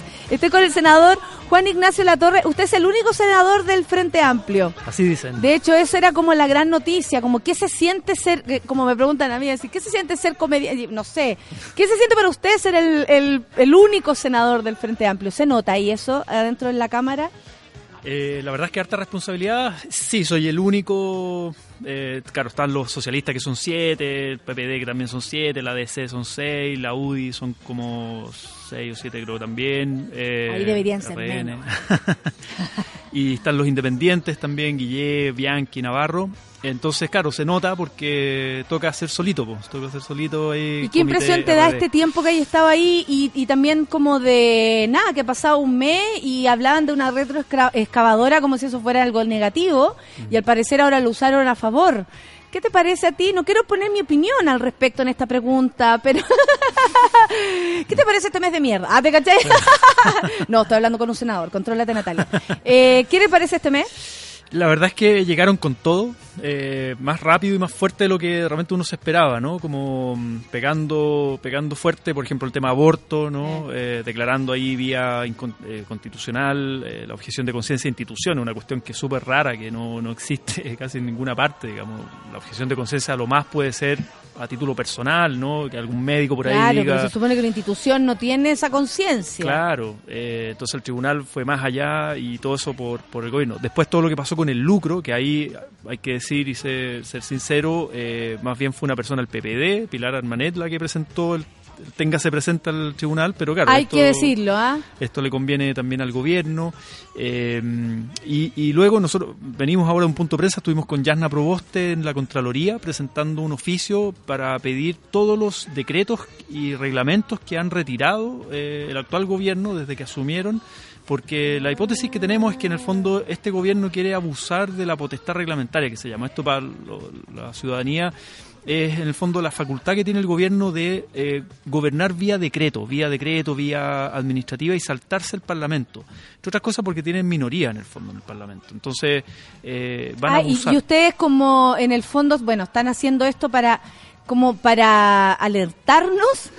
Exactamente, o sea, primero para tener la información de cuáles han sido los, reglamentos que han retirado y luego eh, cuáles van a ser los nuevos reglamentos que van a, que van a operar, que además es una cuestión súper secreta que ocurre en las oficinas del gobierno, entre cuatro paredes, no es algo público, no es algo en el Parlamento que se discute cómo quedó la ley, sino que el reglamento se redacta y este gobierno retiró varios reglamentos que estaban que, que son muy importantes para la implementación de la ley por ejemplo en educación todo lo que es eh, educación pública desmunicipalización carrera docente etcétera el mismo rector Sánchez de la Católica le pidió ahora el fin de semana al gobierno que modifique la ley de educación superior pero por vía reglamentaria ¿no? o sea la ley no se va a poder modificar porque eso implicaría que el gobierno eh, que se presente un nuevo proyecto de ley no tienen mayoría, pero los reglamentos sí los puede modificar. Entonces, lo que de alguna manera queremos es tener esa información para luego transparentarla a la, a la ciudadanía y estar alerta, digamos, ¿no? Porque es un proceso en que la ciudadanía no participa, digamos, lo hacen dos o tres técnicos. Y esto es, así, eh, en palabras fácil, ¿es ilegal?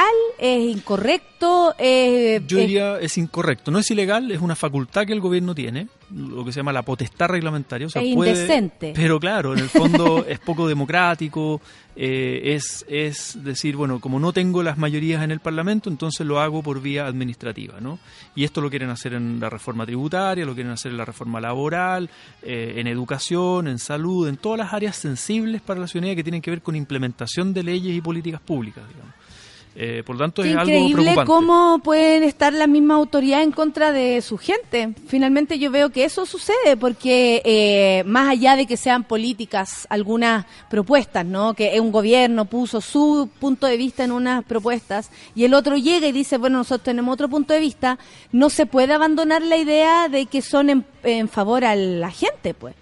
Entonces ahí es donde a uno desde acá eh, te, te llenáis de miedo. O sea, ¿cómo le dice usted, senador, a una persona como nosotros, la gente que nos está escribiendo, eh, hey, tranquilos, vamos, a- vamos a proteger que esto no suceda si hay una constitución que también lo permite y, y eso, como mm, esas reglas incorrectas que se, que se, que se siguen igual? Sí, pero yo creo que acá es donde priman los intereses ideológicos, la- las visiones ideológicas, los intereses muchas veces privados, por sobre una lógica de bien común, digamos. Entonces, por eso no da lo mismo que en gobierne, creemos nosotros, no da Por lo mismo que en supuesto, gobierne. por. Eh, por eso creo que es importante la politización de la ciudadanía y espacios como este, como tu espacio acá en la radio, es muy importante porque llega mucha gente eh, que de repente uno en la vorágine del día a día no se entera, digamos, ¿no? O no Eh, entiende. O no entiende. Porque no está, no está con esas palabras tan claras de pronto la información. Exactamente. Te lo, Em, per- te lo- te lo pierdes. te lo pierdes. Mm. Y lleva muy poco tiempo el gobierno, lleva menos de un mes y ya está ahí con una aplanadora eh, firme. Usted digamos. pertenece a, la, a la comisión mixta de que discute la ley de identidad de género. ¿Y cómo, cómo va eso? Porque, eh, a ver, yo siento que este tema fue el- eh, uno de los más manoseados de parte de Piñera y su y, y- todo su, su grupo, ¿no? De, de personas en que en un momento era como, no, nadie, no se casa nadie, aquí hombre, mujer, y eso, y esos son sanos y los otros demás todos éramos enfermos. Y eh, se ríe el senador. Eh, al menos se va a relajar este lunes. Y, y, y después, cuando se vieron las cosas más terribles, ¿no? Eh, Beatriz Sánchez saca una, una, una votación sorprendente para algunos y sobre todo para el gordito de la encuesta. ¿Te acuerdas tú? el gordito de la encuesta, eh, sorprendente, un porcentaje altísimo respecto a lo que se esperaba. También cambió la postura. No, si ahora sí, no, si va a haber gratuidad y, empe- y empezó como a suavizarse esos puntos tan conservadores que habíamos visto antes. Yo vi, yo veía un plan, yo veía un plan siniestro. Yo, desde mi parte, eh, trataba de hacerlo también eh, público acá o no sé qué, pero es súper difícil como no saber en qué terreno se está pisando. ¿Qué es lo que pasa? ¿Qué es lo que has visto usted como senador ahí? ¿Qué es lo que quiere este gobierno? ¿Qué- ¿Cuál es la- lo que transmite y qué es lo que está haciendo? Porque son dos cosas al parecer distintas. Sí.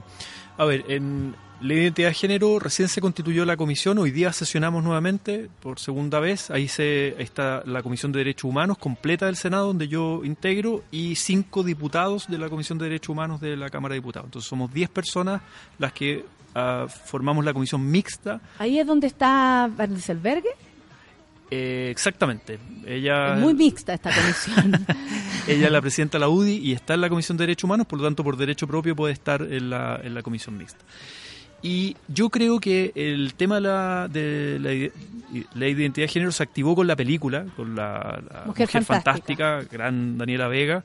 Eso es lo que permitió que se abrió una ventana de oportunidad para volver a debatir el tema y legislar y ponerle cierta urgencia al debate, Claro, ¿no? claro. Porque estaba en el fondo el gobierno anterior, le costó la tramitación, se rechazó en el Senado, fue a mixta, pero si no hubiese, mi hipótesis, digamos, que si no hubiese habido el Oscar en, en el verano, Nos habría obligado a... esto puede estar ahí durmiendo un buen tiempo, ¿no? Entonces, eh, de alguna manera instala el tema y obliga al gobierno a pronunciarse sobre todo sobre los menores de edad. Porque de alguna manera hay cierto consenso en que para los mayores de edad el cambio registral por vía administrativa, es decir, que una persona vaya al registro civil y diga, bueno, me quiero cambiar el nombre, hay consenso de que, bien, hay que hacerlo, ¿no? Yo diría todos los sectores incluso la UDI. Mm. Pero en menores de edad ahí surgen las resistencias Sí, de ciertos sectores, sí. ¿no? Entonces, eh, se está conversando y hoy día va a ir el ministro de Justicia a la comisión a presentar la propuesta del gobierno. Yo he estado conversando también con ellos, así más de manera informal, para ver por dónde van los tiros del gobierno, digamos, ¿no? Y, y pareciera ser que se están abriendo a los 14 años, o sea, entre 14 y 17 años, que puedan hacerlo, pero con el consentimiento de los padres. El tema es que no permiten menores de 14 años y sabemos que hay mucha hay mucha evidencia, hay muchos casos de que niños, niñas entre qué sé yo los 8 y 11 años eh, o antes incluso más incluso, fuertemente necesitan de esa, de esa transformación, digamos, de parte de su nombre para posicionarse, para sentirse, para ser felices desde antes, ¿no? ya, ya hay una claridad de alguna Ah. manera, una manifestación de la identidad de género a muy temprana edad. Eh, y claro, la ley no lo estaría permitiendo. Se, se abriría mecanismos de acompañamiento a las familias, ¿no? Porque también sabemos, y yo creo que es normal que para muchos padres que de repente esperan algo de sus hijos y el hijo eh, dice, oye, no, ¿sabes qué? Me siento distinto a mi cuerpo biológico. Más con lo sexual que al parecer a todo el mundo le importa tanto la vida privada sexual de las personas. Exacto. Entonces yo creo que eh, acá detrás de esto, y, y creo que es bueno saberlo y ponerlo en el debate, hay mucho sufrimiento detrás, mucho sufrimiento humano, Sí. discriminación, eh, violencia escolar en el, en el colegio, digamos, el bullying, eh, también incomprensión por parte de los padres, los padres no saben cómo reaccionar. Una iglesia católica que eh, responsablemente a través de Sati dice lo que dice, que yo no me atrevo ni siquiera a decirlo porque siento que nuevamente voy a ofender a, a mis amigas y a mis y amigos trans, de verdad. Es, es impresionante la- una, una autoridad eh, eclesiástica, digamos, que, que aparezca con este tipo de declaraciones. Además, entiendo en un discurso universitario, lo hizo, en, entiendo, no estoy casi seguro que fue en la, en la Universidad Católica, en un discurso académico, o sea, una cosa de verdad espantosa, digamos. O sea, yo ahí puse en Twitter y, y me pidieron una cuña en un, en un diario, dije, a veces mejor guardar silencio antes que decir estupideces, digamos, ¿no? Porque además ofendes a las personas, te desacreditas Sí. más, aún más la Sí. institución. Entonces estamos en todo este contexto donde yo creo que hay mucha ideología falsa en, en el debate, ¿no? La UDI ahí eh, con O, su o- o- presidente. o- o tal vez una ideología no asumida también, porque siempre hablan de ideología cuando se refiere a, a, lo, a lo de izquierda, ¿no? Sí. A, a ideas como más voladas incluso, y finalmente esto es solo ideología. Aquí hay personas que creen que los niños no tienen derecho a decidir, después dicen que el Estado tiene derecho, después dicen que no, que no es el Estado, es los padres. Exacto. Tampoco hay una hay como un punto de vista tan claro de parte de ellos, y hay una persona como Matrice Albergue, tan, tararán, yo le pongo la canción de, que hice Netflix para ella, eh, eh, eh, y aparece ahí y uno dice, como una persona que está en contra de, de ella misma eh, pertenece a una comisión de derechos humanos? Entonces, no sé, es Bueno, un... justamente yo creo que va, bien va para rara. poner su ideología en esa comisión, para poner el punto, el contrapunto, digamos, ¿no? Eh, no tienen problema en ser minoría eh, en, en ese sentido y expresar eh, todo su fanatismo, digamos. Que y no es solo de ella, ¿eh? yo creo que ella representa un sector, representa un Sí, pensamiento. Y ella es la presidenta de un partido político y detrás de ella también se han alineado algunos parlamentarios de Renovación Nacional. Eh, o sea, no es solo la UDI, acá hay algo transversal. Ahora, también nos encontramos, y para ser justo, en la derecha En, hay, en- en esas dos UDI también hay personas con que quieren por al menos abrir su ejemplo, cabeza. Belolio, que es un parlamentario joven que también está en la Comisión Mixta de Derechos Humanos, eh, él está abierto a plantear, el, a, a debatir al menos el tema y a llegar a ciertos acuerdos. Probablemente con restricciones, 14 a 17 años, con consentimiento de los padres, o vía judicial, o sea, poniendo algunas restricciones, pero por lo menos abrir a, a la legislación. Pero por ejemplo, si también, Jacqueline digamos. está en esta comisión mixta y después dice, si esto sale como yo no quiero, me voy al Tribunal Constitucional. Sí. ¿Por qué no nos explica usted, senador, en sus palabras, que al parecer nos parece más fácil de, de- de entender? Porque frente al Tribunal Constitucional tenemos lo del lucro, tenemos lo de la, eh, la ley de aborto, ¿no? Y, y- o sea, tres cosas súper importantes para el corazón de Chile. El CERNAC también. El CERNAC, o sea, ya si te, claro, si eh, hay una empresa que no no no cumpla eh, filo, da lo mismo, aquí se le dio el- la prioridad no al cliente, Mm. Sí. sino al- A la al- empresa. a la empresa. ¿Qué hacemos? ¿Qué es el Tribunal Constitucional si le explicamos a la gente? A ver, la, la constitución, que sabemos es una constitución heredada de la dictadura, ¿no? En su concepción neoliberal, conservadora, muy pro empresarial, ¿no? Pro, Sí. pro libre mercado, pero además conservadora en lo valórico, con la familia al centro como la, la célula de la sociedad, ¿no? El fundamento de la sociedad, etcétera. Hay un montón de concepciones de Jaime Guzmán que están metidas en la Una constitución. persona que no tuvo nunca hijo ni familia, pero bueno. Exactamente. Eh, ya, esa constitución sigue vigente, ¿no? Sigue vigente a pesar de las reformas que después en democracia se hicieron, a pesar de las reformas que hicieron el gobierno de Lago, donde se quitaron algunos de los enclaves más autoritarios, por ejemplo, los senadores designados, etcétera, o se ha cambiado el tribunal, eh, perdón, el sistema electoral, pero siguen presentes la- las concepciones como centrales de este neoliberalismo económico por un lado y el conservadurismo, yo diría, católico de derecha, ¿no? porque el catolicismo también tiene sectores de izquierda, más Claro, pluralistas, pero sí. hay- acá hay predomina un catolicismo de derecha de Jaime Guzmán, ¿no? Eso sigue estando en pie. Y una de las instituciones de la Constitución es el Tribunal Constitucional, que es un órgano que está para ver que las leyes que salen del Congreso estén dentro de esta Constitución, o sea, estén en el marco de esta Constitución, que no, que no sean inconstitucionales, ¿no? Este tribunal son 10 personas elegidos a dedo, eh, de manera binominal entre la concertación y la derecha, ¿no? Se van turnando el nombramiento de, de estos eh, de estos personajes, digamos. estas 10 Básicamente personas. porque eso influye en sus votaciones. Y claro, se elige en el fondo sin publicidad, sin un concurso, Ah, así como que hay un concurso y un debate público, por qué yo quiero ser parte del Tribunal Constitucional, sino que más bien los partidos políticos se ponen de acuerdo y nombran a alguien afín a su sector. Hoy día el Tribunal Constitucional está más bien cargado hacia la derecha, ¿no? Entonces, por eso para la derecha es muy cómodo decir, si algo... según, lo- según la raíz, los jueces están cargados hacia la izquierda. Según la raíz, los jueces están cargados hacia la izquierda. Entonces, si hay algo que no les gusta, por ejemplo, de las reformas del gobierno anterior, de Bachelet, ¿no? que trató de correr un poco el ser con algunas cosas, por lo menos discursivamente, eh, ellos decían, bueno, vamos al Tribunal Constitucional. Entonces, por ejemplo, el CERNAC, una cosa que es para los consumidores, o sea, que el CERNAC tenga más atribuciones de fiscalización, de poder sancionar, ¿no? de, de acoger demandas colectivas para los abusos de muchas empresas hacia los consumidores, entonces el Tribunal Constitucional dijo, no, esto es inconstitucional. O sea, algo que amenaza digamos la libre empresa, la propiedad privada, ¿no? En O sea, no a la gente, el Claro, dinero de otra gente. La empresa. O con el tema aborto, ¿no? No les gustó ideológicamente el aborto en tres causales, entonces llegan y dicen algo que no estaba en la ley, va más allá de la ley y dicen eh, los hospitales, las clínicas pueden ser objetoras de conciencia, ¿no? Eh, o, el lucro, entonces no les gustó que eh, dejáramos fuera eh, el, el Parlamento dejó fuera a los controladores con fines de lucro las instituciones de educación superior. No, eso es inconstitucional. Entonces ahora se permite que el grupo Loret eh, sea parte ¿no? del directorio de una institución de educación superior y sabemos que un inversionista privado cuando mete plata no lo hace por caridad, sino que porque quiere hay un negocio ahí, ¿no? Y quiere recuperar y multiplicar lo que- a- lo que absolutamente. invirtió. Entonces, la educación como negocio.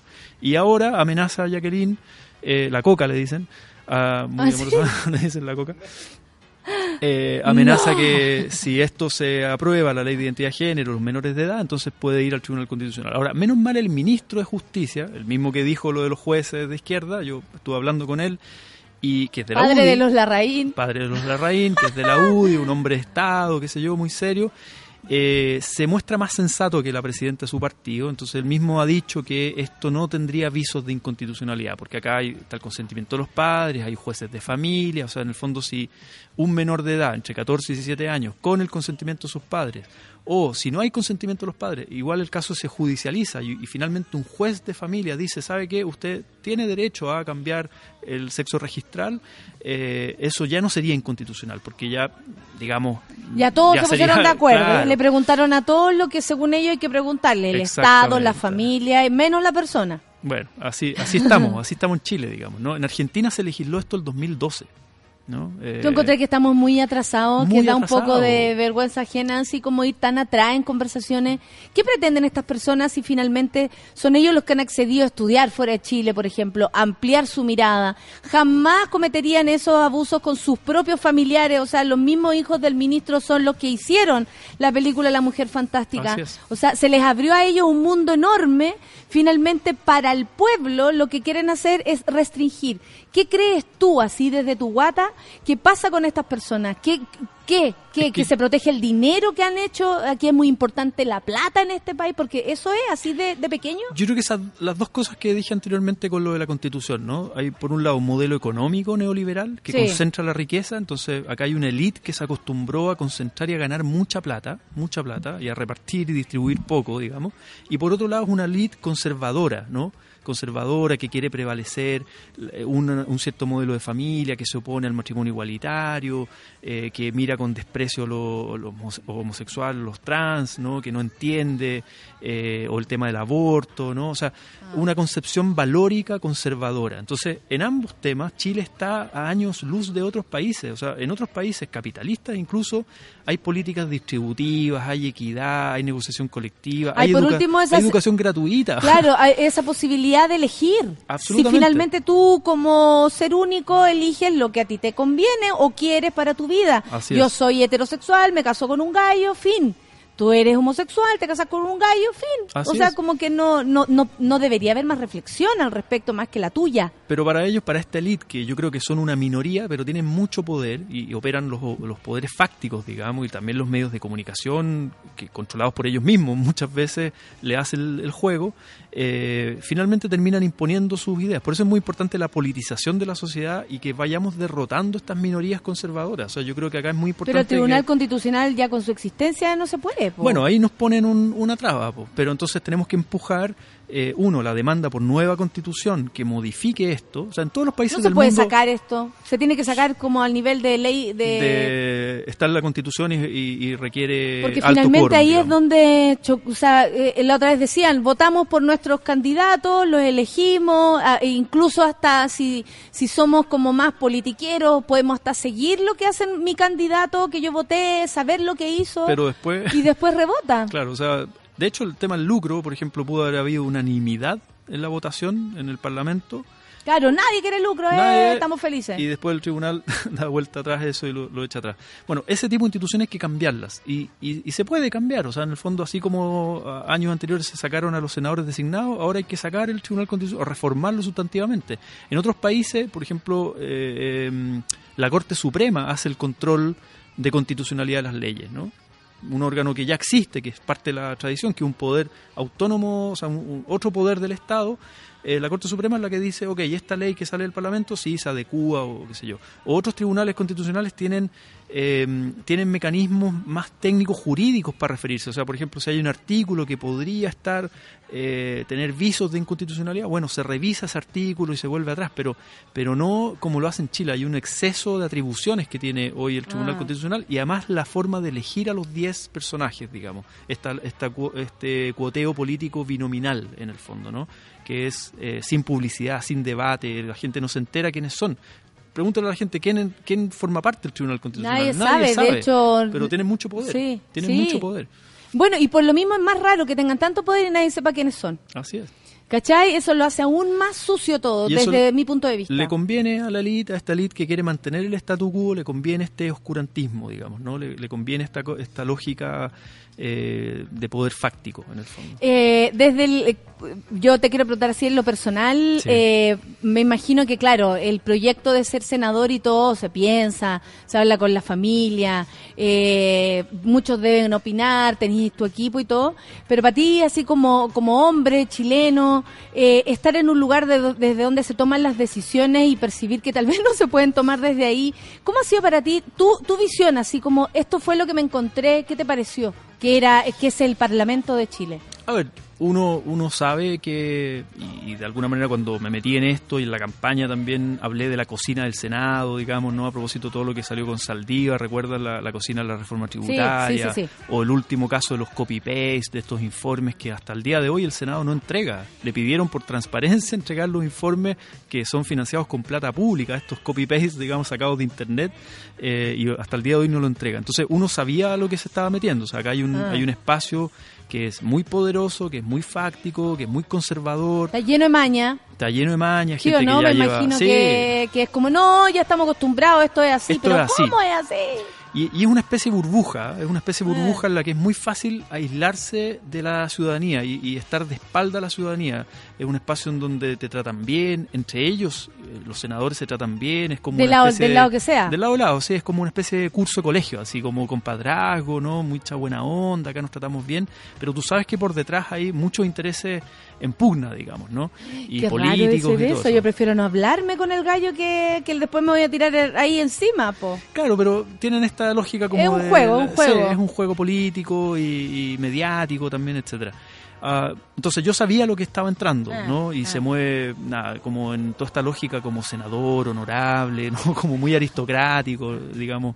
Eh, pero bueno, de alguna manera, en el fondo entramos ahí para transformar ese espacio también. Yo creo que le pasó a mis compañeros en la Cámara de Diputados cuando entraron a Gabriel, a, a Giorgio, digamos, ¿no? Entraron, eran dos de 120 y claro, también era un espacio súper desprestigiado. Yo sé que es un espacio muy desprestigiado, que la ciudadanía no lo quiere, desconfía, cree que son todos corruptos, que no hacen la pega. Entonces, bueno, Sí. uno sabe a lo que está entrando, pero queremos entrar a eso para transformarlo, digamos, no para ocupar un asiento y, y estar ahí eh, eh, cómodos, digamos, sino que queremos queremos transformar este espacio. Ahora, sabemos que eh, estamos en un gobierno de derecha, somos oposición, no tenemos iniciativa, eh, pero de alguna manera queremos ir preparándonos para abrir ese espacio para que entre más gente al Frente Amplio en cuatro años más y cuando seamos gobierno nosotros tener también mayorías que sustenten nuestro programa, digamos. Vamos Eh, con, con eso, con al, al- intento de un gobierno. Absolutamente, el Frente Amplio, eh, yo lo he dicho varias veces, no llegó para ser testimonial o para, digamos, estar en la moda buena onda de la política. Claro, sino para, que- para que caigan unas almas ahí perdidas. Claro, no, no, no, queremos ser Para gobierno, nosotros queremos, of- le ofrecemos un programa de gobierno a la ciudadanía que tiene que ver con eh, fin al CAE, ¿no? con donar el CAE. Eh, es una vergüenza que en Chile la gente tenga que endeudarse más para pagar eh, los estudios que para un departamento, digamos, ¿no? Eh, la salud, que es carísima en Chile, que no protege, que no da seguridad, las FP, que son una vergüenza, ¿no? Ese tipo de cosas hay que cambiarlas. ¿Y dónde se cambian? En la calle, ciertamente, protestando, pero finalmente en el Parlamento. Allá caen las voces, claro. Ahí, ahí a donde ustedes se les estamos gritando. Claro, o sea, si hay un gobierno que tiene voluntad de cambiar eso, finalmente tiene que tener un parlamento que lo apoye. Y bueno, cambiar la nueva constitución, tribunal constitucional, o sea, muchas cosas estructurales que creemos que en Chile hay que cambiar. Y, también en lo valórico, ¿no? En lo llamado valórico, las libertades civiles, el tema del matrimonio igualitario con derecho a adopción, por ejemplo, ¿no? Es algo que ya ocurre en muchos países y acá eh, recién estamos en la unión civil, qué sé yo, así a medias, ¿no? El, el aborto en tres causales ampliémoslo como los derechos sexuales y reproductivos de las mujeres, eh, la ley de identidad de género, no solo los 14 años, hay un montón de cosas que queremos ir corriendo el cerco, pero eso requiere mayorías sociales y políticas. Claro, ¿no? Claro. Muchas gracias, ya son las 11 de la mañana. Eh, ha sido una conversación súper interesante, increíble como a todos también les va quedando claro cuando nos explican de qué se tratan las cosas. Vamos a estar sapeando lo que está haciendo usted, senador, y nada, pues le deseamos suerte en ese territorio ahí eh, hostil y medio extraño el que se fue a meter, pero necesitamos más y, y nada, pues suerte en todo lo que en lo que tenga que emprender ahora. Esperamos que suene fuerte su voz en la comisión mixta, lo necesitamos para que esa ley de identidad y género sea lo más abierta posible, para que después el Tribunal Constitucional pierda su eh, esa eh, necesidad que tiene de conducir nuestra vida y que se le ha dado tanto poder y nada, pues eh, nosotros votamos por ustedes precisamente para eso. Muchas gracias Natalia, la verdad es que un gusto la conversa y yo creo que esto ayuda, espero, a, a aclarar cosas a la ciudadanía, a politizar. Esa es una de las pegas que tenemos como Frente Amplista. Así que nada, un saludo a todos, que tengan buen día. Muchas gracias, nos vamos con Hijos del Peligro y después viene un nuevo, vamos a repetir el segundo capítulo conociendo el yoga con la Antonella que ha tenido mucho éxito también, como dijeron en la cuarta, eh, cómo enseña a doblarse, una cosa así, que le dio mucho la atención. Muchas gracias a todos por estar y nada, pues nos encontramos mañana, monos, que lo pasen bien, chao. Ya perdí el miedo ancestral a la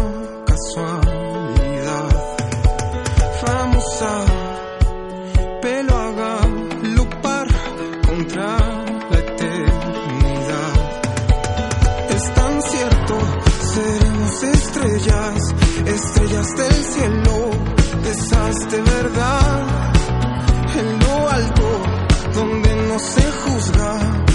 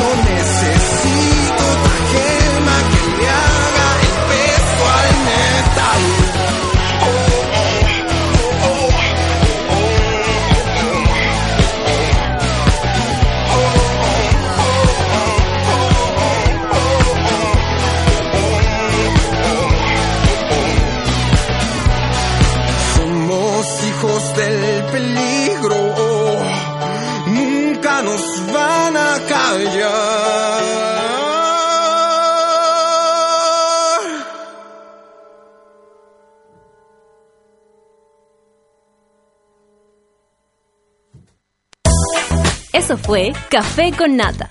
Gracias por ser parte de esta comunidad y hacer de Mordor un lugar más apacible. Natalia Valdebenito te espera de lunes a viernes a partir de las 9 de la mañana en el matinal más pitiado de Chile. Solo en Sube la Radio y en otra sintonía. Café con Nata fue presentado por Clínica Cela, expertos en tratamientos láser.